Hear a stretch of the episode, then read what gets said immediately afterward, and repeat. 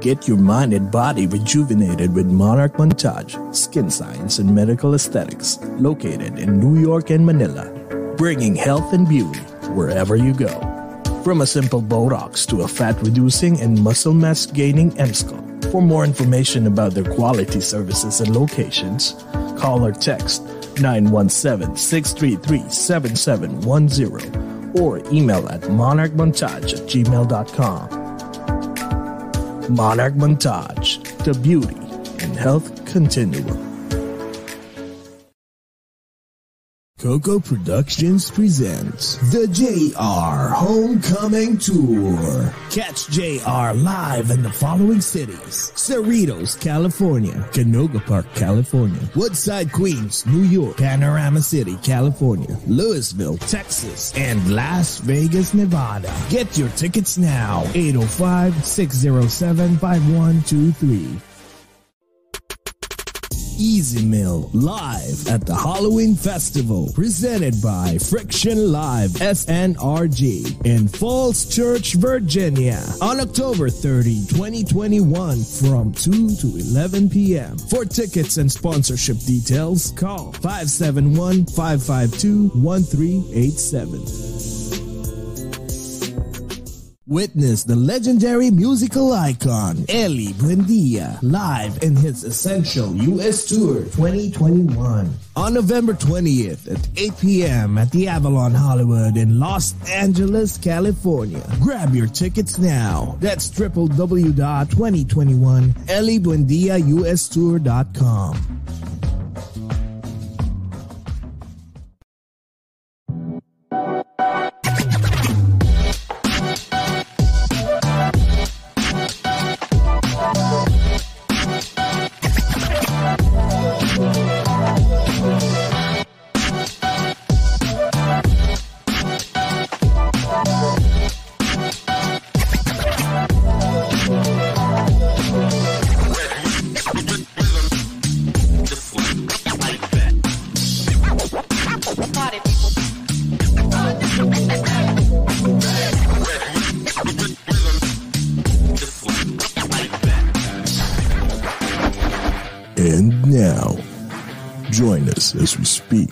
favorite Filipino celebrities and inspiring people. This is the podcast for global Filipinos around the globe. This is Over a Glass or Two.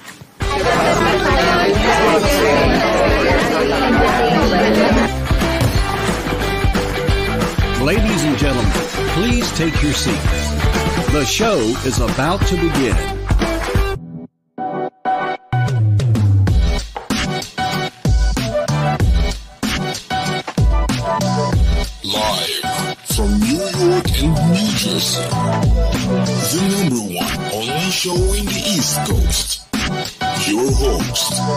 Jesse and J-Cats.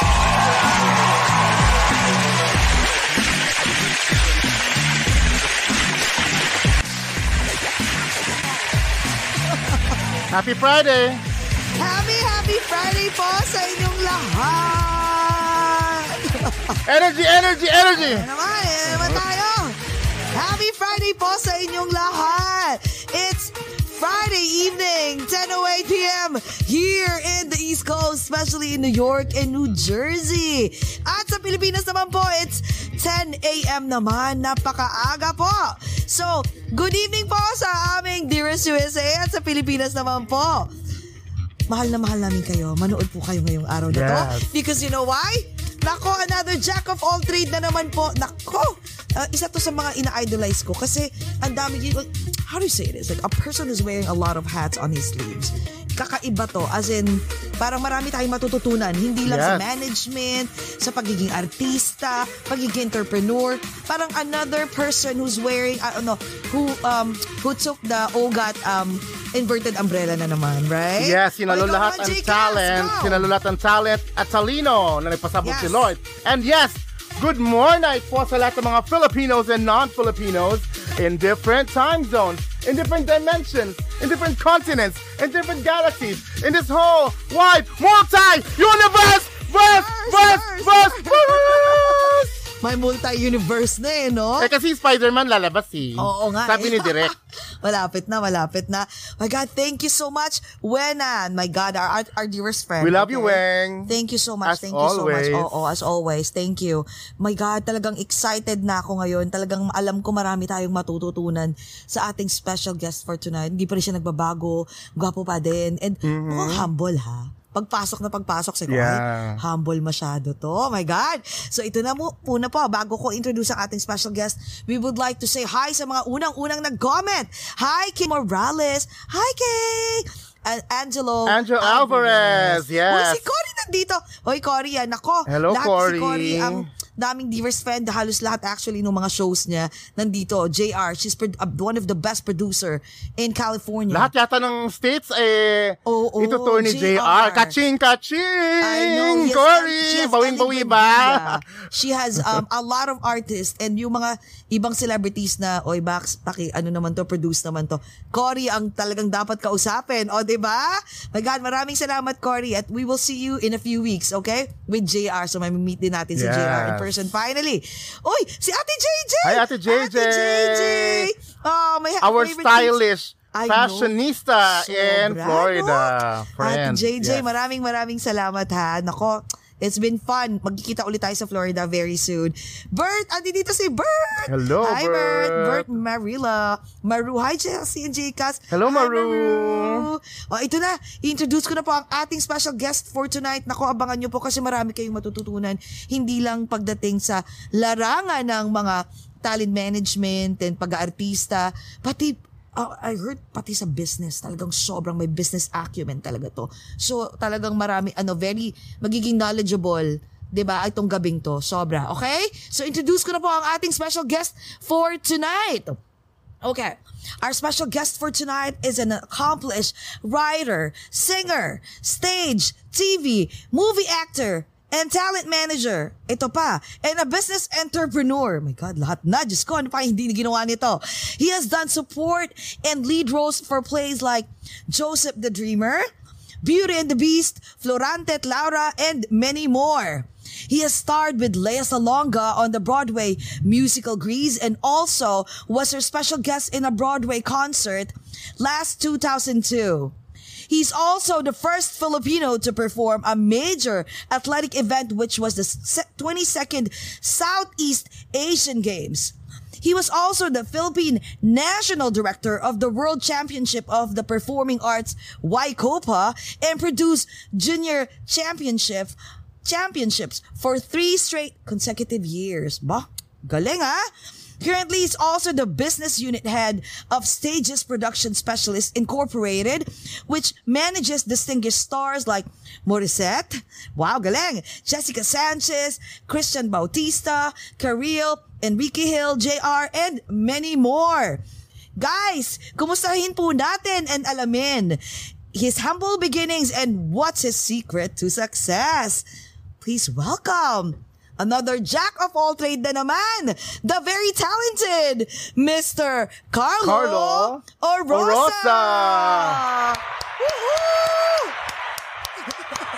Hey, you two! Hello, hello! Hello. Wow! Gabing-gabi dyan. Umaga-umaga dito. Umaga, umaga. Yes. Yun ang- yun ang It's mag- sunny out here today. Oh, is it? Is it sunny? Yeah, really sunny. Yeah, yeah. Oh, wow. Mainit ba? Mainit dyan? Ah, hindi naman. Naka-aircon naman tayo. May oo, AC oo, pero naman. sa labas, so okay sa lang. labas, Sa labas, sa labas. yeah. It's really sunny. Really Oh, sunny. wow. Nice weather. Perfect Pareho rin weather. pala dito kasi kanina rin, Diyos ko, 90 degrees. Oo nga. Ah, Ang ganun ba? init-init, oo. Kaya Sobra. nasa AC rin kami lahat, nakakulong. Yes, pero malapit na ito ha, sabi nga namin, malapit na matapos ang ano, ang maliligayang araw namin. So, no more hoopty clothes. no Ah, more yeah, yeah. mga, po- mga pek-pek shirts. Mga ano? Wala na mga Ano ganon. Kasi, yes, tapos na, malapit na. In a few weeks, mag-hibernate na naman kami. It's gonna be cold again. Oh, oh. I know, kaya- Dami na naman magmamigrate sa ibang bansa o ibang mo. cities. Yeah, Ay, yeah. nako. Kung pwede lang, alam mo kung sa Pilipinas lang sana kaso what's go with what's going on, no? I Sa know, I Pilipinas. know. It's terrible. It's still so Oo. gloomy here, pero somehow there's like a positive vibe online because that this is how weird, no? In spite of this pandemic, pandemic, Yes. uh, parang we've found a way to really connect with each other. Yes. And so every we're more connected now than ever. Exactly. Look at us Yeah. Diba? now. Yeah. Ngayon, I di know, ba? I know, I know. I Across know. the world. Lord, Yeah. Sino Alam mo, I'll tell you ah, hindi yung mga hindi namin nakikita for like years or yung mga yung mga connections that we can have with other people na hindi namin naga- nagagawa amongst each other, mas nagagawa pa namin ngayon. Diba? Yeah, Diba? yeah. It's a strange time, but a very Exactly. exciting time. Yeah. Oo nga. It's, alam mo sabi, this is a silver lining of of It um, is. of um, pandemic pero depende yan kung paano titingnan ng isang tao. Tama, diba? tama. Pag-uusapan natin yan, mag expand pa tayo ng mahabang mahaba pero before that, anong iniinom mo? Kailangan mag-inuman tayo. Mimosa! Ay, sosyal! Ah, diba? Siyempre. O, diba? Oo. Sasabayan Ayan. Cheers muna tayo, cheers muna tayo. Cheers. Cheers, cheers, cheers! One, two. Ayan, Two, three, nasaya. teka. Oo. Anin ka namin. Pero ah, kasama sa eklata namin yung cheers na yan. Mm-mm. Meron kami kay Meron kayo, kayo. Ay, kami. alam nyo, bago ako pumasok, Oo. share ako ng share ng mga ano, ng, ng link natin sa mga group chat. So, I wanna say hi to my 90s friends, sina Jake Makapagal, Odi Himora, Oh. sina Kelly Villavicencio, Luna Inocean is celebrating her birthday today. Si Jake Makapag- Makapagal. Oh, Christian Bautista is here. Christian Bautista. Hi, yeah, Christian. Yan, Bautista. interview Oh, namin eh. Our favorite, our favorite. Yes. Oh my Yeah. God. Very down to earth din yan. And I, I want to say hi to Jake Macapagal, who is nominated Best Supporting Actor for Watchlist, his film. He's on. He's on right now. Yeah, sa Urian Awards. So My, my Oh, God. Maybe congratulations. one of these days we can invite him too. yeah, Diba? we should. We should. Wow, wow, wow. Yeah, okay. it's a great actor. meron kaming ano, kaeklatan mo na rito. Kailangan ka namin, syempre. it- Mag-toast Sure, tayo, sure. di ba? Okay, okay, game. O, sige na pa. Sa sambayan ng Pilipinas po at sa aming Dearest USA. Guys, let's welcome, my God, ang very talented Mr. Carlo Orosa. Welcome, Welcome to Over a Glass or Two. Cheers. Cheers. Let's walk in. Oh, that's a two. Cheers. Yes, cheers sa inyong lahat. Mm. Mm. Hindi kami nakapag-happy Friday pero nag-happy hour pero ito na ang ah, happy hour. Oo. Meron pa Ay, isa pa. meron pa pala. Meron pa proof pala na ano, picture taking tayo. May picture taking. Ah, sige, sige, Mag-photo sure, op sure. tayo, photo, ano, picture, ano, ano yung tawag doon? Class picture pala. Okay, go. One, two, three. Ayan. Oo. Ah, isa pa daw, nakaharang Ay, isa pa. daw, hindi Okay, makikita. sorry, sorry, sorry. Gusto ni Direk daw yung Okay, baso. Ayan. Ayan, ayan, ayan. One, two, three. Ayan, kwentuhan na tayo. Ay, si Christian Bautista, isa sa Salamat. favorite namin, nandito. Oh, nako. Ay, ay, ay. So ito, kwentuhan na tayo, Diyos ko. Ikaw, okay, napag-usapan Yeah. ng pandemic. So ano pinagagagawa mo nung, nung pandemic pala? Nako, ang dami. Uh, actually, uh, syempre nag-adjust lahat, di ba? Yes, And yes. Uh, everybody just started to adapt to the new normal, so to speak. So, mas ano, mas uh, mas maraming meetings, mas naging busy in a sense and uh, we're we're all learning, we're all learning uh, how to work with our gadgets every single day. It's not perfect, you know. Yes. Uh, lately, uh, I've been um, uh, I was I'm a judge in a in a new platform. It's called uh, Stand Out. It's in Kumu. It's a singing contest. It's produced by our company Stages Sessions. So nasa kalagitnaan na kami ng song competition. Ang dami magagaling na na singers sobra. And I can't wait. I can't wait. Siguro one time we'll share with you the link and then maybe you could Yes. share it to Oh, to your viewers and maybe we Yes. can guess the winner, the grand winner. Oh Oh, my my God. God. It's Wow, exciting. Grabe. Alam mo, ang galing niya, no? Nakikita mo talaga na, ano, talagang yung pagiging business acumen niya. Pati yung mga talent niya, oh, ano, guys, ano, eh, magaling ka talaga mag, kung Oo nga eh, diba? Akalain mo, yung Kumu ngayon is parang, is, is a streaming channel on its own at meron kayong sariling singing competition. It Right? is, Grabe, no? it is. Yeah, Ay, siguro, yeah. uh, naging successful ka sa talent management kasi ang magaling, siguro magaling kang businessman, no? I mean, magaling ka Well, mag-sales. I, I have to Sales. say that the years that I've been in show business has kind of paved the way for me to do uh, my talent managing in a more effective way because, you know, um, me being in the industry since the late uh, 80s Okay. hanggang 9, lalo na nung peak ng 90s noon, dami ko nakilala mga producers, uh, directors, talent coordinators, photographers, scriptwriters, producers, lahat nakilala ko yan. So, uh, nung dumating na yung time for me to wear another hat, so to speak, yung uh, pagiging manager, which, by the way, Christian Bautista was our first manager, uh, first uh, managed Mm-hmm. talent in 2003.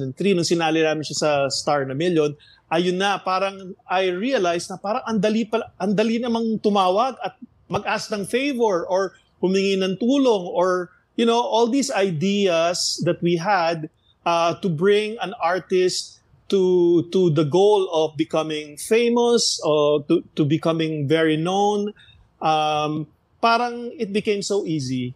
Kasi the, parang it was a dream pero abot abot ng kamay namin yung pangarap kasi sa dami ng nakilala namin throughout the years sobra so yun So- yun, yun yung nakatulong talaga Definitely an, Ah, an okay. advantage, di ba? Kasi Yes. kilala ka nila. Oo. So advantage sa isang manager kung may mga aspiring managers diyan mas may edge kasi it's all about connection, you know. It's all about Totoo knowing the, the right person, being at the right PR, place at the right diba? time. Oo. Yeah, it's all about that. Yeah, yeah, Yeah. ito ah, curious ako since pag-usapan natin yung management na yan.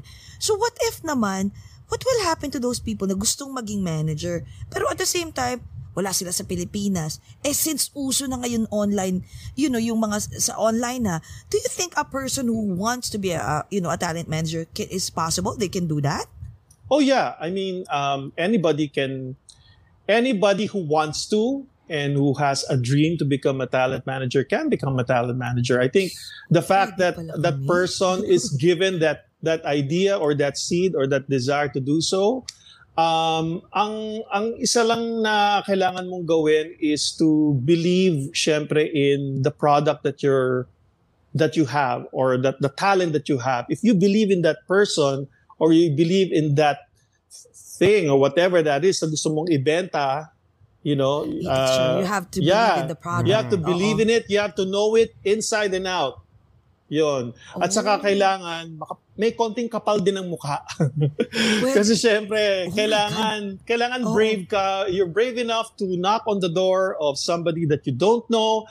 And uh, in the beginning, it will be hard kasi maraming rejection. Ganun ako nung, nung umpisa. I had, Yes. I, I was so rejected many times in the beginning. But you just have to believe in the dream and you just have to know your course. Alam mo dapat yung pathway mo. You believe in that and you will get there, you know? Don't be discouraged by the may mga sidetrack talaga eh. Mayroon talaga mga lilihis na mga road na will bring you Yes. there. Tapos, you know, it- it's like a closed door. But there will always be an open door. That much I can say. There will True. always be an That is open so door. true. If you, it tsatsagain mo lang at saka you won't stop. You won't stop going for it. Oo. Yeah. Kahit naman siguro sa pagdating sa ibang aspeto, Yeah, di yeah. ba? Yeah, Ay, true. tingnan mo, gwapo. Ay, teka lang. Ay, Talaga naman. Para po sa o- sa Oh my audio God. sa audio Korean streaming telenovela. O, para po diba? sa audio streaming namin nakikita po namin ngayon sa galing sa Baur ang Yes. picture ni Mr. Carlo Orosa. Ayan. Yeah. Binatang binata. Yes. Sariwang sariwa. 90s Oh my to, God. no? Andito Diba? si Dorothy. Hi, that was the Dorothy. early 90s that was Yes. uh it was a pictorial done in a studio called Profil that's in uh Ooh. West Avenue I think yeah so that how, how funny that you picked it up kasi that those two photos you're flashing those were taken all in the same day on on a on a left and a right angle and so when I posted it sabi ko how strange na at one angle I look one way and then on, on the other angle I look a different person I look like a different person so you know parang it's like I have these two These personalities two personality. Oo nga. yeah and shot in one day it, Oo. eh, nagpalit lang ako ng damit another angle pero sabi ko Nag-iba na naman. I don't look the same person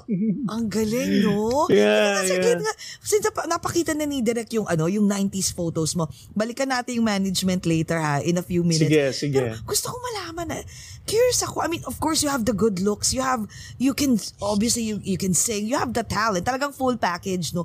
So, paano ka na-discover nun? Ikaw ba ang nag, because I know that you're, you're part of the Kundirana, right? Yes, When you were yes. younger. So, paano ka nagbiglang, ay, gusto ko na mag-artista? So, how did it started?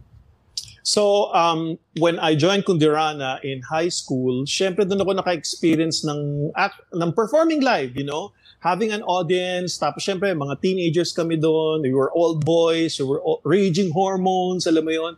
Tapos, pag nagpo-perform kami sa harap ng mga tao, yung mga girls lang kinikilig, kahit sa kami magpunta, A- And first Yes. time kami nakatanggap ng mga fan mail.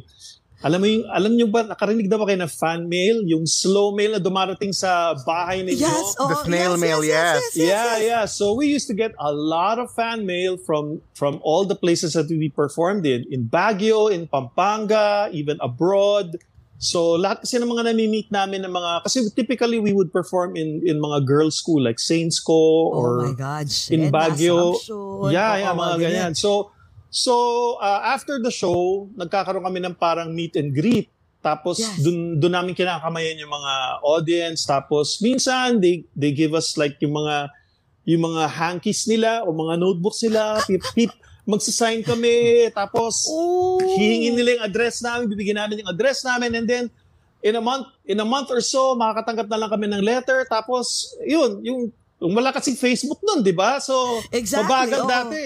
Talagang bibilang ka ng ilang linggo bago ka makatanggap ng sulat Nagsulat, at yes. bago ka makarep- makarespond kung gusto mo mag-respond sa kanila kasi sa sobrang dami hindi Yes. mo naman kayang sulatan lahat pero a- ako I tried to write every single fan that that wrote me during those days so yun yung yun yung first time na nakatikim ako ng ano ng ng, Ng parang fame, celebrity ng fame. status yeah, Oo, yeah. celebrity status. Sino kasama oo. mo doon, Carlo? Doon sa Kondirana batch? Okay the first batch in 82 kasama ko doon si Gary Valenciano Ooh. um, Tats Faustino, who became a uh, musical director and a, uh, a a great composer. He he used to write songs for a lot of mainstream artists like sina Agot Isidro. Yung mga hits ni Agot Isidro sinulat ni Tats Faustino and uh, oh, wow. uh, he's the brother of Mon Faustino, who is the musical arranger of Gary Valenciano.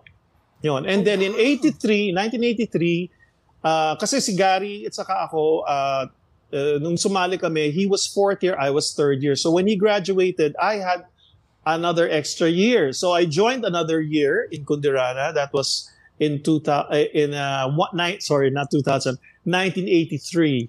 Yeah, Okay. 1983 was my second year. So yun, yung yun yung batch namin ng unang nakarating sa US mainland. Kasi nagtutour kami, 'di ba? We, we were touring Oo, oo, oo. ah, nung, nung sikat na sikat ang kondirana nun. Oh, nung 82 Oo. kasi hanggang Hong Kong lang ang ang nilanding namin. We went to LaSalle, Hong Kong. We performed for a community of students there and then the following year we we uh, you know, we we expanded. Nag-Guam muna kami, nag-Honolulu tapos nag nag-ano kami, nag-mainland US kami. Oh, wow. Ayun. So pero may nangyaring kwento doon kasi nagkasakit ako. I got sick. I got really, really sick. I was Okay. hospitalized for like a week. Ah, nagkasakit Sa ako sa US? Guam. Oh, Oh, sa yes. Guam, sa Guam. Nung Okay. first leg ng tour namin, nagkasakit ako. Ah, hindi ako maka-perform. I was really struggling to perform. And then by the time we went to, uh, in the plane, I got really, really, really sick. As in really, really, I was throwing Oh, up wow. and everything and and I had the high fever. Pag landing namin ng Honolulu, diretso ko sa ospital and brother Rolly Dizon, the the, Oh the God. then president of LaSalle, uh, took care of me, you know, he he stayed behind kasi the rest after ng show sa Hawaii, diretso na sila sa ano, sa mainland. So naiwan ako. So I had to go back to the Philippines after that. Sila nagtuloy-tuloy na. Yun. That was the story. Oh, wow. So wait, so nung time na yun, pero bumalik, bumalik ka, tinuloy mo pa rin yung kondirana, of course. Yes, uh, tinuloy na namin. Uh, that was like the last leg of our tour kasi ano na yun eh, mga bandang March na yun, mag-graduate na kami nun eh. So, that was the end of Kundirana. And then I went to the mainstream. Nag-start ako, uh, nag-start ako sa theater. I Yes. I went into the Metropolitan Theater. I I auditioned for for a role, Joseph in the Technicolor Dreamcoat. Uh, it was a it was a uh, it was a suite. It's called uh, The Great White Way. It was directed by Chingoy Alonso, the late Chingoy Alonso. And so I was I was a greenhorn then sa theater. Pero nung time na yon, maniwala ka, ang ang ang publicist ko at yung tumulak sa akin na mag-audition diyan si Boy Abunda. Ah. si Kuya si Boy, Tito yeah. Boy, yeah. okay. Because, kasi siya, siya yung tumutulong sa akin. He he plugged me with a, a manager. Her name is Girly Rodis. Siya yung nag-manage. Siya yung first manager ko sa industry. So, Girly Rodis uh, manages uh, Rachel Alejandro. Uh, marami, marami siyang uh, Lea he, she also books uh, Lea Salonga and uh, Uh, she used to manage Joe Ampil, Joanna Ampil as well. So yun. So si Girly Rodis ang talagang tumulong sa akin from the very beginning. Uh, sila ni Boy, sila ni Boy Abunda. Tito Boy. Kasi this- that means that there's really something in you. Kasi for for for Tito Boy, 'di ba? Parang pa- to, to push you. Oo, and hindi basta-basta. sa'yo. Hindi basta-basta kasi I know during that time ah, pag nag may mga tinatanong kaming mga you know mga managers na noon-noon pa yung what's the difference between before the or 80s and 90s na wala pang social media and now sabi nila it was it, it's kind of like harder before kasi nga ang hirap 'di ba dahil ah, walang social media. Pero Yeah. at at the same time, konti lang kayo. Wala kayo Yeah, masyadong- yeah, yeah, yeah. 'Di ba? Pero It was a yun, it was a talaga. yeah, it Oo. was a it was a slower process kasi one may see you as a great talent pero it took a while. It took like I would say mga years before bago ka makaapak ng Araneta Coliseum as a solo artist or alam mo yon ah, bago ka ma-market ng isang talent talent manager na kagaya ni na Girly Rod. Nung, nung time na yun kasi ang mga top managers nun, yun, sina Sandra Chavez, sina Butch Dan, si nagmamanage nun sa Apo Hiking, um, uh, sino pa ba? Yun, si, si, si, sina Girly, Girly Rodis was, they were, they were really, Tsaka- they were really, Oo. Tsaka ang dami niya minamanage ano, nun. Close Yun. nyo ang mga press noon eh. Which is, speaking of press, Yes. Ate Pilar is here, Mateo. Yan. Ate Pilar Hi, Tita Mateo! Pilar! Speaking of 80s and 90s, hi Ayan, Ate Pilar Ate Mateo. Maris, Maris Panlilio. And You know Popsy, Maris? hello din. Popsy, Maris si Panlilio. si Pilar ang isa sa mga nag-interview sa akin nung ako'y nagsisimula pa lang as a singer. Talaga? Yeah, oh my yeah. God, In isa the early yung batikan 90s. sa ano, no? Oo, tsaka dapat nga daw nun, kailangan talagang magpabibo sa mga ano eh, sa mga press. Kasi True, dapat, true, true. pag hindi ka favorite ng press, patay. Ang write-up mo na. Tsaka ang write up. O walang write up. Oh my Oy. God! Oh Look my at God. that! Carlo and Jackie. Oh, wow. Jackie Forster. Jackie yeah. Forster. Para ka talagang ano, no? Yung, yung Korean, ano, yung gwapong Korean um, uh, uh, actor, no? Yeah. Sobra. Yeah. Oo. So wait, nung time na yun, di ba, syempre nag, ano ka na, nag, um, nag Broadway and all. Pero bakit hindi ka nag-push into like, yung talagang matinee idol na sinabayan mo sila, sila Agamulak, but hindi mo pinush yun as more on like, marami Um, kang ano eh, mga, mga, mga theater, right? So, Ang dami kasing- like, oh, ang daming mga nagsisimula noon. Tapos siguro, I don't know, um, I went kasi into theater at a very early stage in my career. And you know, in theater, talagang bubus mo talaga yung oras mo dun eh. You will work for like months at a time to do just one project. True. Sometimes, eh, I mean, even even ngayon, ganun yung proseso, di ba? You work for like three months, wala kang wala kang gagawin kundi yun lang. Araw-araw, sasaya ka, ah, sasayaw ka, kakanta ka, magme-memorize ka ng lines, maghahanda kayo as as a team para magbuo ng isang show. So, eh, nung time na yon sunod-sunod yung mga plays na ginagawa ko. After The Great Okay. White Way, I did Florante at Laura, I did Angel sa Lupa, which was uh, Ginestan. Si Ginestan was the, was the one who wrote Magsimula Ka. So, nakast din ako sa Magsimula Ka. So, parang nag-overlap yung ano, nag-overlap yung aking ah, yung yung yung situation ko ng time and ah, the- after one play I jump to the next and the next and the next and the next hanggang sa yon. Ah, nung time na sumali ako sa Florante at Laura, doon ko nakilala sina si ah, Beth and Joanne Lorenzana who lives abroad now. Si Joanne Lorenzana yung yung kumanta ng Never Let You Go. oh, Uh, yes, she just yes, celebrated yes, yes. her 35th year. Actually, she just thir- celebrated her 35th year online. And um, uh, it also so happened na kapitbahay ko siya sa Brookside Hills, ka- sa Oh, Cainta, wow. where I used to live. So, uh, yung sister niya, ang manager niya, so nung time na yon na nagkikita kami halos araw-araw sa Florante at Laura, you know, we, we got, naging close kami, tapos nakita rin naman niya yung potential ko as a singer. So yon, she managed me under her um, under her Manila agency, uh, uh, talent agency. Ang office namin, isang maliit na opisina lang sa ano, sa likod ng Bistro Lorenzo sa Annapolis Street sa Green Hills. Oh, wow. Yun, yun.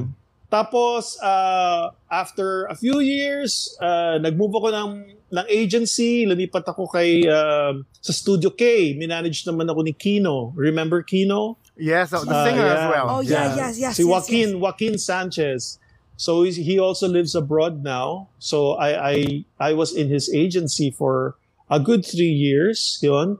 And then, nag-migrate na. Tapos, lumipat ako ng agency ulit kasi nagsara, nagsara yung company nila. Uh, tuloy-tuloy pa rin. I was doing theater, nagme-mainstream din ako. I did, I did, uh, I did an, uh, I recorded some songs and some albums for Octo Arts. Nakasabayan ko nun sina Ogie Alcacid, who celebrated his birthday yesterday. Oh, happy Sina Manili. birthday, Ogie. Yeah, yeah. Yes. Tapos, uh, I think Octoarts naka- baby, Octoarts baby ka pala. Oo Yes, nga. yes, Oh, yes. Nung, Baby. nung na yun, nagsisimula pa lang kami. Si, si Ogie, si, si Manilin, ano, talagang ah, putok na putok siya talaga nung time na yun, nung, nung early 90s. Kami ni Ogie, we just started during the time. Sina Francis Magalona, we were just starting during the time.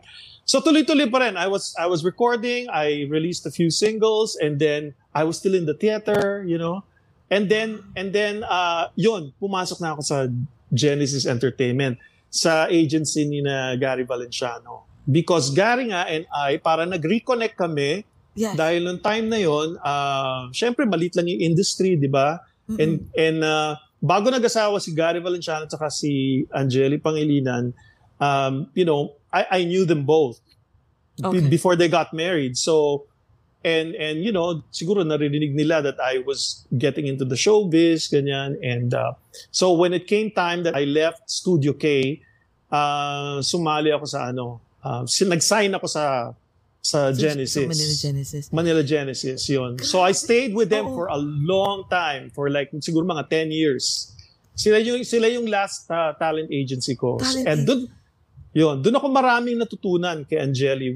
Oh, by the way, she also Oh, yeah, it's birthday. celebrated her birthday Hi, Miss two days ago. Hi. Oh, if you're watching, happy, Happy birthday, Miss Angeli. Teka Yeah. to ha, sa dami mong napagda, to ha, I feel like for those um those years, ang dami, dami, dami mong Ang dami nangyari. nakilala, Ang na, dami, um, yes. from one one theater, from one mo, lahat na pinagdaanan mo.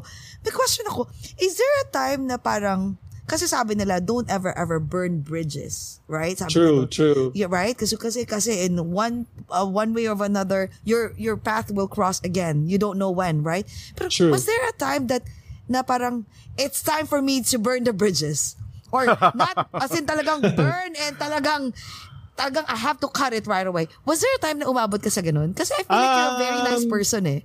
Meron namang meron syempre mga taong well I never I, I never burn my bridges with anyone because the industry is small and word can get around. Pag kunyari meron kang nagawang hindi tama or I mean we're not perfect human beings right? Yes. sometimes nagkakamali tayo may nasasabi tayo may nagagawa tayong mali meron hindi ka pinansin isipin nila suplado ka yung, yung mga ganun di ba? Typical yon tapos syempre, andun yung insecurity of being an artist. Alam mo, as an artist, syempre, you're subjected to a lot of opinions and comments uh, with with so many people, you know, the Sure. audience. So, uh, di ba dati, dati, um, ngayon, di ba, uh, madaling mag-comment at mag-bash, di ba, mag-comment. Oh, God, Eh, dati yeah. kasi, dati, ma- makikita mo lang sa mga gossip magazines, di ba? Yung opinions ng mga... Naka-blind ng item mga, ka. Yeah, naka-blind Blind item ka. O yung mga true. reporter, sila yung nakakapagbigay ng comments, ganyan. So, ah thankfully, hindi naman ako, wala namang nasulat na masama against me during that time. Uh, mag, and I, I kept good relations with uh, a lot of press people. And uh, I guess that's also the reason why it made it easy for me to manage talents now kasi ang laki rin na natulong nila sa akin sa mga minamanage oh, artists Mo. ngayon. Isang tawag ko lang sa kanila, oh Carlo, ano? Oo, kasi mabait ka sa Oh, kanila. anong Maganda ginagawa yung- ni Christian? Ginagawa Maganda yung Morrison? reputation. Oo. Oo, maganda yung Yeah. reputation. Kumbaga, you're Yeah. friends to, uh, with everyone, no? But truth to Hmm. tell, pero ang totoo, syempre hindi lahat mag, magkakagusto sa'yo, di ba? So, Oo, what do you true. do, right? Di ba? Parang hindi mo naman pwedeng, um, uh, you can't like, You can't appease pwedeng- everyone. Yeah, You yes. can't appease everyone. You can't please everyone, di ba? So, you know, you just, pag nakikita mo sila on occasions, you just, you just have to, you know, pag nakita mo na sila, malayo pa lang, ikaw na unang lumapit. I Yes, always tell true, that to true, my true, artists. true. You know, when you're in a room, when you are in a room where there are a lot of artists, some of them you know, some through acquaintance, some kilala mo kasi sikat, ganyan. I always tell my artists, pag pumasok na kayo, ikaw na yung, imbis na antayin mo pa silang lumapit sa'yo, ikaw na yung unang lumapit. True. Diba? Yes, yes, be, yes. be, you know, just be, be friendly. Mas madaling to be friendly than tatahimik ka than they'll perceive you to be suplado. Kasi minsan pagka you're in a situation like that, you're intimidated or you're overwhelmed with the, the kind of people that surrounding you in the industry, lalo na kung baguhan ka, parang the tendency is to keep quiet and to, to close yourself to everyone, Oo, di ba? So, ang tendency mo is to just be quiet, tapos ang perception tuloy ng mga ibang tao sa'yo, ay, suplado naman ito. hindi Oo, nagsasalita, hindi Oo, namamansin, oo. hindi namamansin, Oo, di ba? Gusto mag-artista, di chumika ka, gano'n. Oo. Oo. Samantalang nakita na kami ng isang araw, tapos bakit hindi ako pinapansin ito? Alam mo yon parang ah, ang mga artist talaga, lahat yan may insecurity. Lahat yan Lahat. may... Even oo, the regular hugot people lahat like yan. us, no? Oo. Totoo yan, Yeah, yeah, totoo yeah. yan. Kasi may degree of hiya or makapalamuka. Um, so Oh, bawal yes. sa, ba- so Carlo, bawal bawal sa talents mo ang mahiyain. Yeah, uh, well, as much as possible, I tell them, you know, uh, kasi hindi mo naman maalis yung pagiging mahihain or Eh, pagiging oo. introverted. Oo. I have to share with you that Christian Bautista is really an introvert from the Oo, beginning. nga, sabi nga niya noon. eh, yes, yes. Ah, talaga? Hindi Oo, siya sanay, oo, hindi siya sanay oo. sa malaking crowd, hindi siya ma- Oo. sanay mak- makipag uh, sa mga sa mga tao nung nagsisimula siya. It was very awkward for him and very you know, uh, hindi hindi siya sanay, hindi siya sanay sa ganon. So, Oh. you know, so we we eh, eh syempre as a public figure and as a person uh, that is widely known, you have to learn talaga how na makisama sa ibang tao, 'di ba? Kailangan 'yun eh sa industry Oo, na to. For you to yan. survive and to stay to stay in the business long, you have to really you have to blend with everyone. You have to learn how to mix well with everyone. You know, some and and yeah, sorry, and the most successful people are the ones who can really blend well True. those who That's can true. really those who can really mix well and and remember the names of the people that they meet every single day. Ang isa sa ganyan si Sharon Cuneta. I remember when Sharon would come in inside the room she would she chichikahin muna niya yung mga tao na nasa by the door. And by the time she reaches you at the end of the room siguro mga naka 15 minutes na. Kasi kinausap na niya lahat. And she she really makes sure that she gives her attention to every single person in that room. That's that's hard some people will love to do that some Oo. I love doing are- it. Ako, J- that's Jesse's Yeah, automatic. yeah. Ako hindi pa, hindi pa ako ganun, si Jessie ganun talaga. Yeah. Well, ako big- bigyan mo ako ng alcohol. Bigyan mo ako ng alcohol, pwedeng pwede na. Oo. kasi Carlo, ang sa akin na, kasi ito, itong mga to, kahit nung college pa ako, kahit itong mga to, sasabihin na ako, Jessie, magbabay ka na. Alam ko kasi um, 30 minutes to 1 Ay, hour. nako. kasi bago ako makalabas ng pinto, lahat, oh tapos ate, di ba, Ang- kahit hindi ko kilala, huy, di ba ganito, uy te, kumusta ka na? Pero, yeah Isang oras ang paalamanan, Oo, my lord. yun nga PR. diba Oo, PR talaga. Di ba, at saka hindi, ugali na rin natin mga Pilipino, di ba, pagka magpapaalaman, may paalam sa loob ng restaurant, may paalam sa la- sa door ng restaurant, May paalam sa sidewalk. sa, sa parking ng restaurant. Yes. Oh my God. Bago kayo That's funny. magkahiwalay, may mga ano muna, may mga layers of paalam. Oh May my mga God. Oh my Kasi, God. Tas ay, may teka pala, pa, teka pala, ganito, na ganito. Oh, may selfie pa. Oh. So, bago kayo makapag-start ng kotse nyo, makaalis sa parking lot, siguro mga nakatatlo, mga nakaapat na goodbye na kayo. Galit na yung Alam asawa mo. Alam mo yon, uwi-uwi Oh na. God. it's really, Oh it's really strange. It's Oh, really, we are, we are very peculiar Cheers that, that. way. Realizing that. that, yeah. Alam mo, hindi, lahat sila, they, they find me so peculiar. As in, they feel like I'm very bizarre. Kasi lahat sila gagawin nila, Carlo, pupunta na sila sa loob ng car. Sila sila, tapos Dahil bilang- si Pilar sabi niya, 25 years sa paalaman, sabi ni Oo. Pilar. Di ba? Correct. Gaganon na sila. Ay, tara na, tara na. Ay, pero, I mean, I think, I think that's a reason why perfect kang isang manager. Kasi nga, talagang ang grabe ang PR mo. Oo. Teka, question na. So, ito ah, syempre, hin- lahat gustong mag-artista, di ba? Ang daming mga nagpapa-cute yan, yung mga tipong nagpapa papakitang gilas and all. Ano yung mga categories mo? Lahat ba pwedeng mag-artista? Like for example, si J. Cas Lahat. gusto mag-artista. Is it too late for him? Sige nga, lahat, go. lahat pwede mag-artista. But from the words of Charo Santos that that came to me, she said, everybody wants to be a star, but not everybody can be a star. Parang there can only be like a few that can be. Like in a in an entire generation, yung talaga masasabi mong superstar talaga, mga isa lang yan, dalawa o tatlo at the most in a generation. And I would I I always say pagka ay ayan sa, nasa New York kayo 'di ba gabi ngayon lumabas ka na, lumabas ka ng building tumingala ka sa langit tumingin ka sa mga bituin ang dami 'di ba pero ilan lang yung mga may mga iba mas makinang sa iba 'di ba not everybody can be as bright As the other um, one, yeah. as the other one. Yes. But, you know, the important thing is pag pinagsama-sama mo ang ganda, di ba? You're so entertained, you're so, you're overwhelmed with the beauty of, Mesmerized with the beauty. you're memes- Oo. yeah, with, with, with the, the beauty of, of the lights in the sky. But, but, you know, you will be drawn to the star na pinakamaliwanag, di ba? Mm-hmm. Pero ilan, ilan lang yan. Ilan lang yan. Talagang you can get lost with all the stars out there, but, but really there can only be very few and and and and really Charo said that in this generation it's she sees Daniel Padilla as as the only one that na masasabi niyang in, superstar in, in his generation. Na nga this eh. generation. Okay, that's that's from Charos, no. Pero from what about for your po- point of view? Like, can you discern right away if that person has the it factor? Yes. Parang, kasi maraming yes. magaling eh. Kaso yung iba Maraming parang magaling. underrated. Hindi hindi nabibigyan ng opportunity. Mm. Naniniwala ka ba sa luck?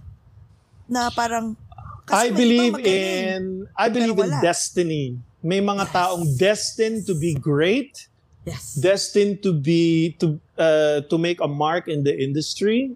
So, yun yung mga taong uh, will stay really really long in the industry and and mahal talaga sila ng tao. And there's there's like they emit some sort of energy sa katawan nila o sa mga mata Sure. nila when they're in front of a camera na you cannot deny na you're drawn to them and and there's something within their spirit that really Sure. connects you well with them are very few of those kinds of of talent so uh but aside from the talent it's also tama ka it's also the luck yung being at the right place at the right time and having the right people the having the right connection to bring you to your dream Mhm. And, and and probably sus- sustainability, right? Yun na nga Yeah, eh. yeah. Paano? Yeah. I mean, kasi ito ah, kasi may iba na parang, they're very talented. Kasi sa, ito, kakastart lang namin nung, nung since nag-start yung pandemic, since uh, May, uh, April of last year. Mar- Mm-hmm. End of March, so parang technically April. So nakita na namin lahat ng mga celebrities na, eh, or none, or yung mga pa-start pa lang. So sabi namin, underrated to. Parang, sobrang galing, sobrang talagang full of talent. Ang ganda, ang gwapo. Pero hindi napapansin. Parang, uh, marami namang connections sa, sa ABS. Pero hindi talaga nabigyan. Does it have something to do with um the management? Kasi may isa, iba sinasabi na, ay hindi kasi pinupush ng management. Or favoritism Or ba yun? Favoritism. Do you believe on that? Or The- the or is it because of the Um, actual artist? the Wala talaga machinery. siyang ano? The machinery behind it. For me kasi, hindi naman lahat din immediate ang kasikatan, di ba? Like, like look Yes. at Alden Richards or let's say uh, Ding Oh, Dong yeah. Dantes who Okay. started as a dan he, he started as a dancer, di ba? Si Ding Dong Sure. Dantes. And it took how many years na mapansin siya ng network hanggang sa maging superstar na rin siya. And, and Alden, Alden, he used to tell me na nung nagsisimula siya, he used to wait outside yung talagang, yung nag, nag, habang nagsushooting, nasa labas talaga siya. Ng, ng, may- parang nasa bangketa siya, nag-aantay siya ng turn niya sa shooting, ganyan. Wow. Yung hirap ba talagang, talagang years of hardship ang dadaanan ng isang artista. I guess it's also yung how much you want it, how True. much you you Kapit sa want it to happen in in your in your Yeah. life. Well, meron din mga ganun, may mga kumakapit, may mga I I I hear about like casting couches. Those things happen Uh-huh, too yeah. here. Yeah. If that ha- it happens a lot in Hollywood, di ba? Oh, Mhm. yes. Pero dito sa Philippines, mm, meron din. Grabe, no? Nakaka... Oh, ay, naku, marami. Dito, madami. Lagi na lang, biglang after a while, may maririnig kang, uy, parang nagsusuna siya or something. Sabi nga ni ate, tita Pap, ni Papsi, Ate Maris Panilio, most importantly, you have to have the talent and the right attitude, perseverance, True. and drive. Tama, True. tama, Pero ito, tama. may question ako. ah. Paano naman yung ano, was there a time na tipong kating-kati ka na sabihin or you have you done it na tipong, te girl, it's time for you to give up. You have Ah, to okay, find okay. another Let's stop venture. beating the dead horse. Parang Don't go ganyan. around the bush. Look for another um avenue for you to make money. May ganun ah. meron naman akong mga artists na you know we we try to help them and it doesn't work out and then they move on you know and uh, in the beginning meron akong isang artist na umali, umalis sa akin I won't say the name na lang pero you know she was a big she she nasabi ko na tuloy she was a big She- star di She, ba ganun na lang para. She, Okay, she. okay. She. so, uh, syempre sumama ang loob ko na na umalis siya, 'di ba? Kasi buhos kami ng ano eh, buhos kami ng energy, Oh, ng time, Yeah. lahat talaga, yung attention. Parang kasi kami uh, when we when we represent our artists, we don't just represent them, we nurture them, we treat them like mga anak namin sila, 'di ba? Every manager will tell you that that they they put so much emotion, mo- much of their time and their their skill and their everything to that one person para para ano, para i-market siya, 'di ba? So, kaya pag yung dumadating na time na aalis na, nag-decide na aalis na siya, masakit. Ang sakit, sakit, sakit. Oo. Sobrang sakit. Dinamdam ko talaga yun ng ilang taon. Pero, uh, isa sa mga learnings ko sa mga ganon is, you know, I have to realize that I don't own them. I don't own their soul. I don't own their spirit. They are they are human beings, and you know they have, uh, you know, they evolve also eh as human beings, iba? They grow. Yeah. Lalo na yung mga bata na, you know, sometimes minamanage mo sila ng kabataan nila tapos habang habang tumatanda sila, nag-evolve sila, nagkakaroon na sila ng nagkakaroon na rin sila ng kanilang connection, di ba? Or they think they can do it on their own, di Or ba? yung, May mga sabi nga nila, yung sungay daw. Kasi may mga ganun eh. May, may, kak- may, kak- may, Well- may tatawag sa akin gaganon. Oh, what happened? Katulad nung a few weeks ago. Sabi, Nako, nagkasungay na. So ako naman, Ah! quiet. Gaganon lang ako. Okay, so you know what? You need to patch things up. Nako, hindi, y- yung mga ganun. So, sabi ko nga, Well, there's you know, always uh, yeah. two sides of the story, right? So I can't And like, there's- just, oo. You're, you're, you're right. But there's also there's also a phase in life na when you lose a talent, you feel na parang yung lahat ng sama ng loob mo, syempre lahat yung, bakit, anong ginawa, ano ba ang ginawa kong mali? Di ba may mga ganong, may mga, mga ganong, Hugot! may mga ganong, may ginawa ba mali? Binigay ko ang lahat. Ayan. kahit hindi kahit hindi naman siya ang, hinihingi. Panay ang push ko sa kanya. Yo, may mga ganun, di ba? Para, syempre, you try to validate yourself, di ba? Pero, it's just really a phase that you go through and it, and it's okay to feel the pain. It's okay to express kasi ang dami mong taon na binuyo para tulungan yung tao na yun, di ba? But what can you do? A person is a person, di ba? He or True, she true, can true. can just decide to leave. So so ako I when they pag nararamdaman ko na or pagka alam ko na it's not gonna work between us, I just have to objectively think, okay, hindi ko naman siya anak. Hindi ko naman siya I don't own this person.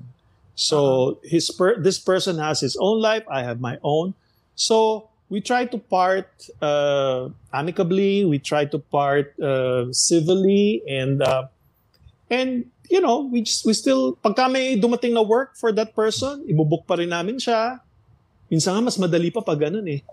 Pagka yung Ah, oh, okay. minsan kasi pagka umalis na yung artist tapos ano ko sinasabi ko yung mga trade secrets sa mga manager. Oh, yes, yes. I'm being vulnerable right now, but Oo. well, well, that's that's really the truth, you know. I True. mean, Oo. sometimes it's better to just represent the art. Pagka yung ayaw na ng artist sa'yo, sometimes you feel like, okay, siguro mas maganda na we'll just book you pag may work, di ba? Kasi sa Mm-hmm. haba ng panahon na nirepresent mo yung artist, alam na ng buong industry na ano na talent po tong artist na to, di ba? Yes, true. So parang So- ano, contractual na lang, parang ganon. Yes, yes. Speaking, Oh. speaking of that, like the talent, talent management and all, no? Siyempre, sa dami, dami, dami ng mga talent management na matagal na, nawala na, parang kabuting umuusbong, and then some are still here. So, I mean, syempre, yung ibang mga talents, for example, ba kami ni Jcas, right? Parang, teka, sa dami, sino ba? Sino ba ang, ang at- tatanggapin namin? So, what made your, your, your, your talent management different? Different from every, from others? Um, well, kasi I started as a singer, right? Yes. Maha, yun yung yun yung core ko, yun yung industry na ginalawan ko when I was starting. So we I I tend to realize na parang pagka singer yung minamanage namin, mas madali at saka mas mas comfortable ako pagka uh, singer or uh, or siguro sa theater, kunyari theater actor ganyan. Mm-mm-mm. Um, marami kaming mga theater actors na nadala sa mainstream like um, True. well yeah si Christian Christian started as a as a theater actor sa productions namin sa trumpets Sam Oh, what happened? Hi, I Direk? am Carlo Orosa, by the way. Uh, what happened to Carlo ah. Na- Uh, Ang ganda pa naman ng story niya. I know, what happened? Naku, nawala. Oo nga. Ah, teka ha. Wait, ang ganda ng story eh. Wait lang. Oh God, teka, nawala. Teka, saglit ha. Bex, nawala. Pero ano, ang ganda pa naman pero ng story. ano ha, actually nga, lumaki nga yung mata ko kanina when I was doing a research nga about him. Sabi ko, ano nga, ano nga nangyari na kay Mr. Carlo Orosa? I remember that he's really a And- good and to think ito ha, guys, uh, while we're still waiting, for, while we're waiting for uh, Mr. Carlo Orosa to come back, bilib ako kasi ano, um, imagine mo sa kanya yung trumpets. And trumpets is... uh, Sa kanya ba yung trumpets? I think he's one of the founding, uh, yun actually, that was one of my, ano, Wow, that's kasi gonna nga, be my, parang, my next uh, question. Parang, he re- parang akala mo like, oh, he's gone and all that. Pero he's he reinvented himself. He's still there. He's actually doing a, a much better Exactly. job. If he, if he actually wants to sing, he can sing. But he is actually at the bylines and actually, akala, he's behind the the mga sikat singers and artists na mga kinagigilingan na, Totoo kinagigiliwan yan, natin ngayon. Ang, ang, ang galing, Diba? ang galing.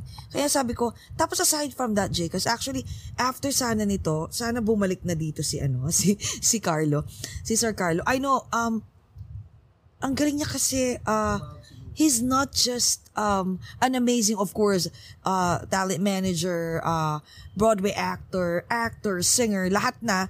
He's also an entrepreneur.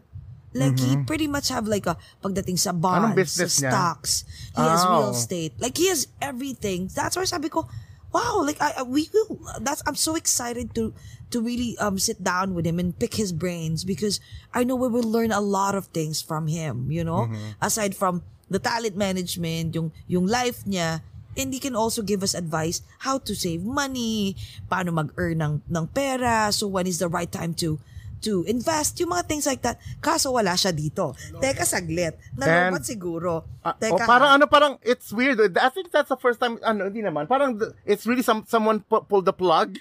Oo No, eh, parang, no? "Ha!" And then, he's gone. Sabi ko, wow. All right. and then it was my face. Nawala.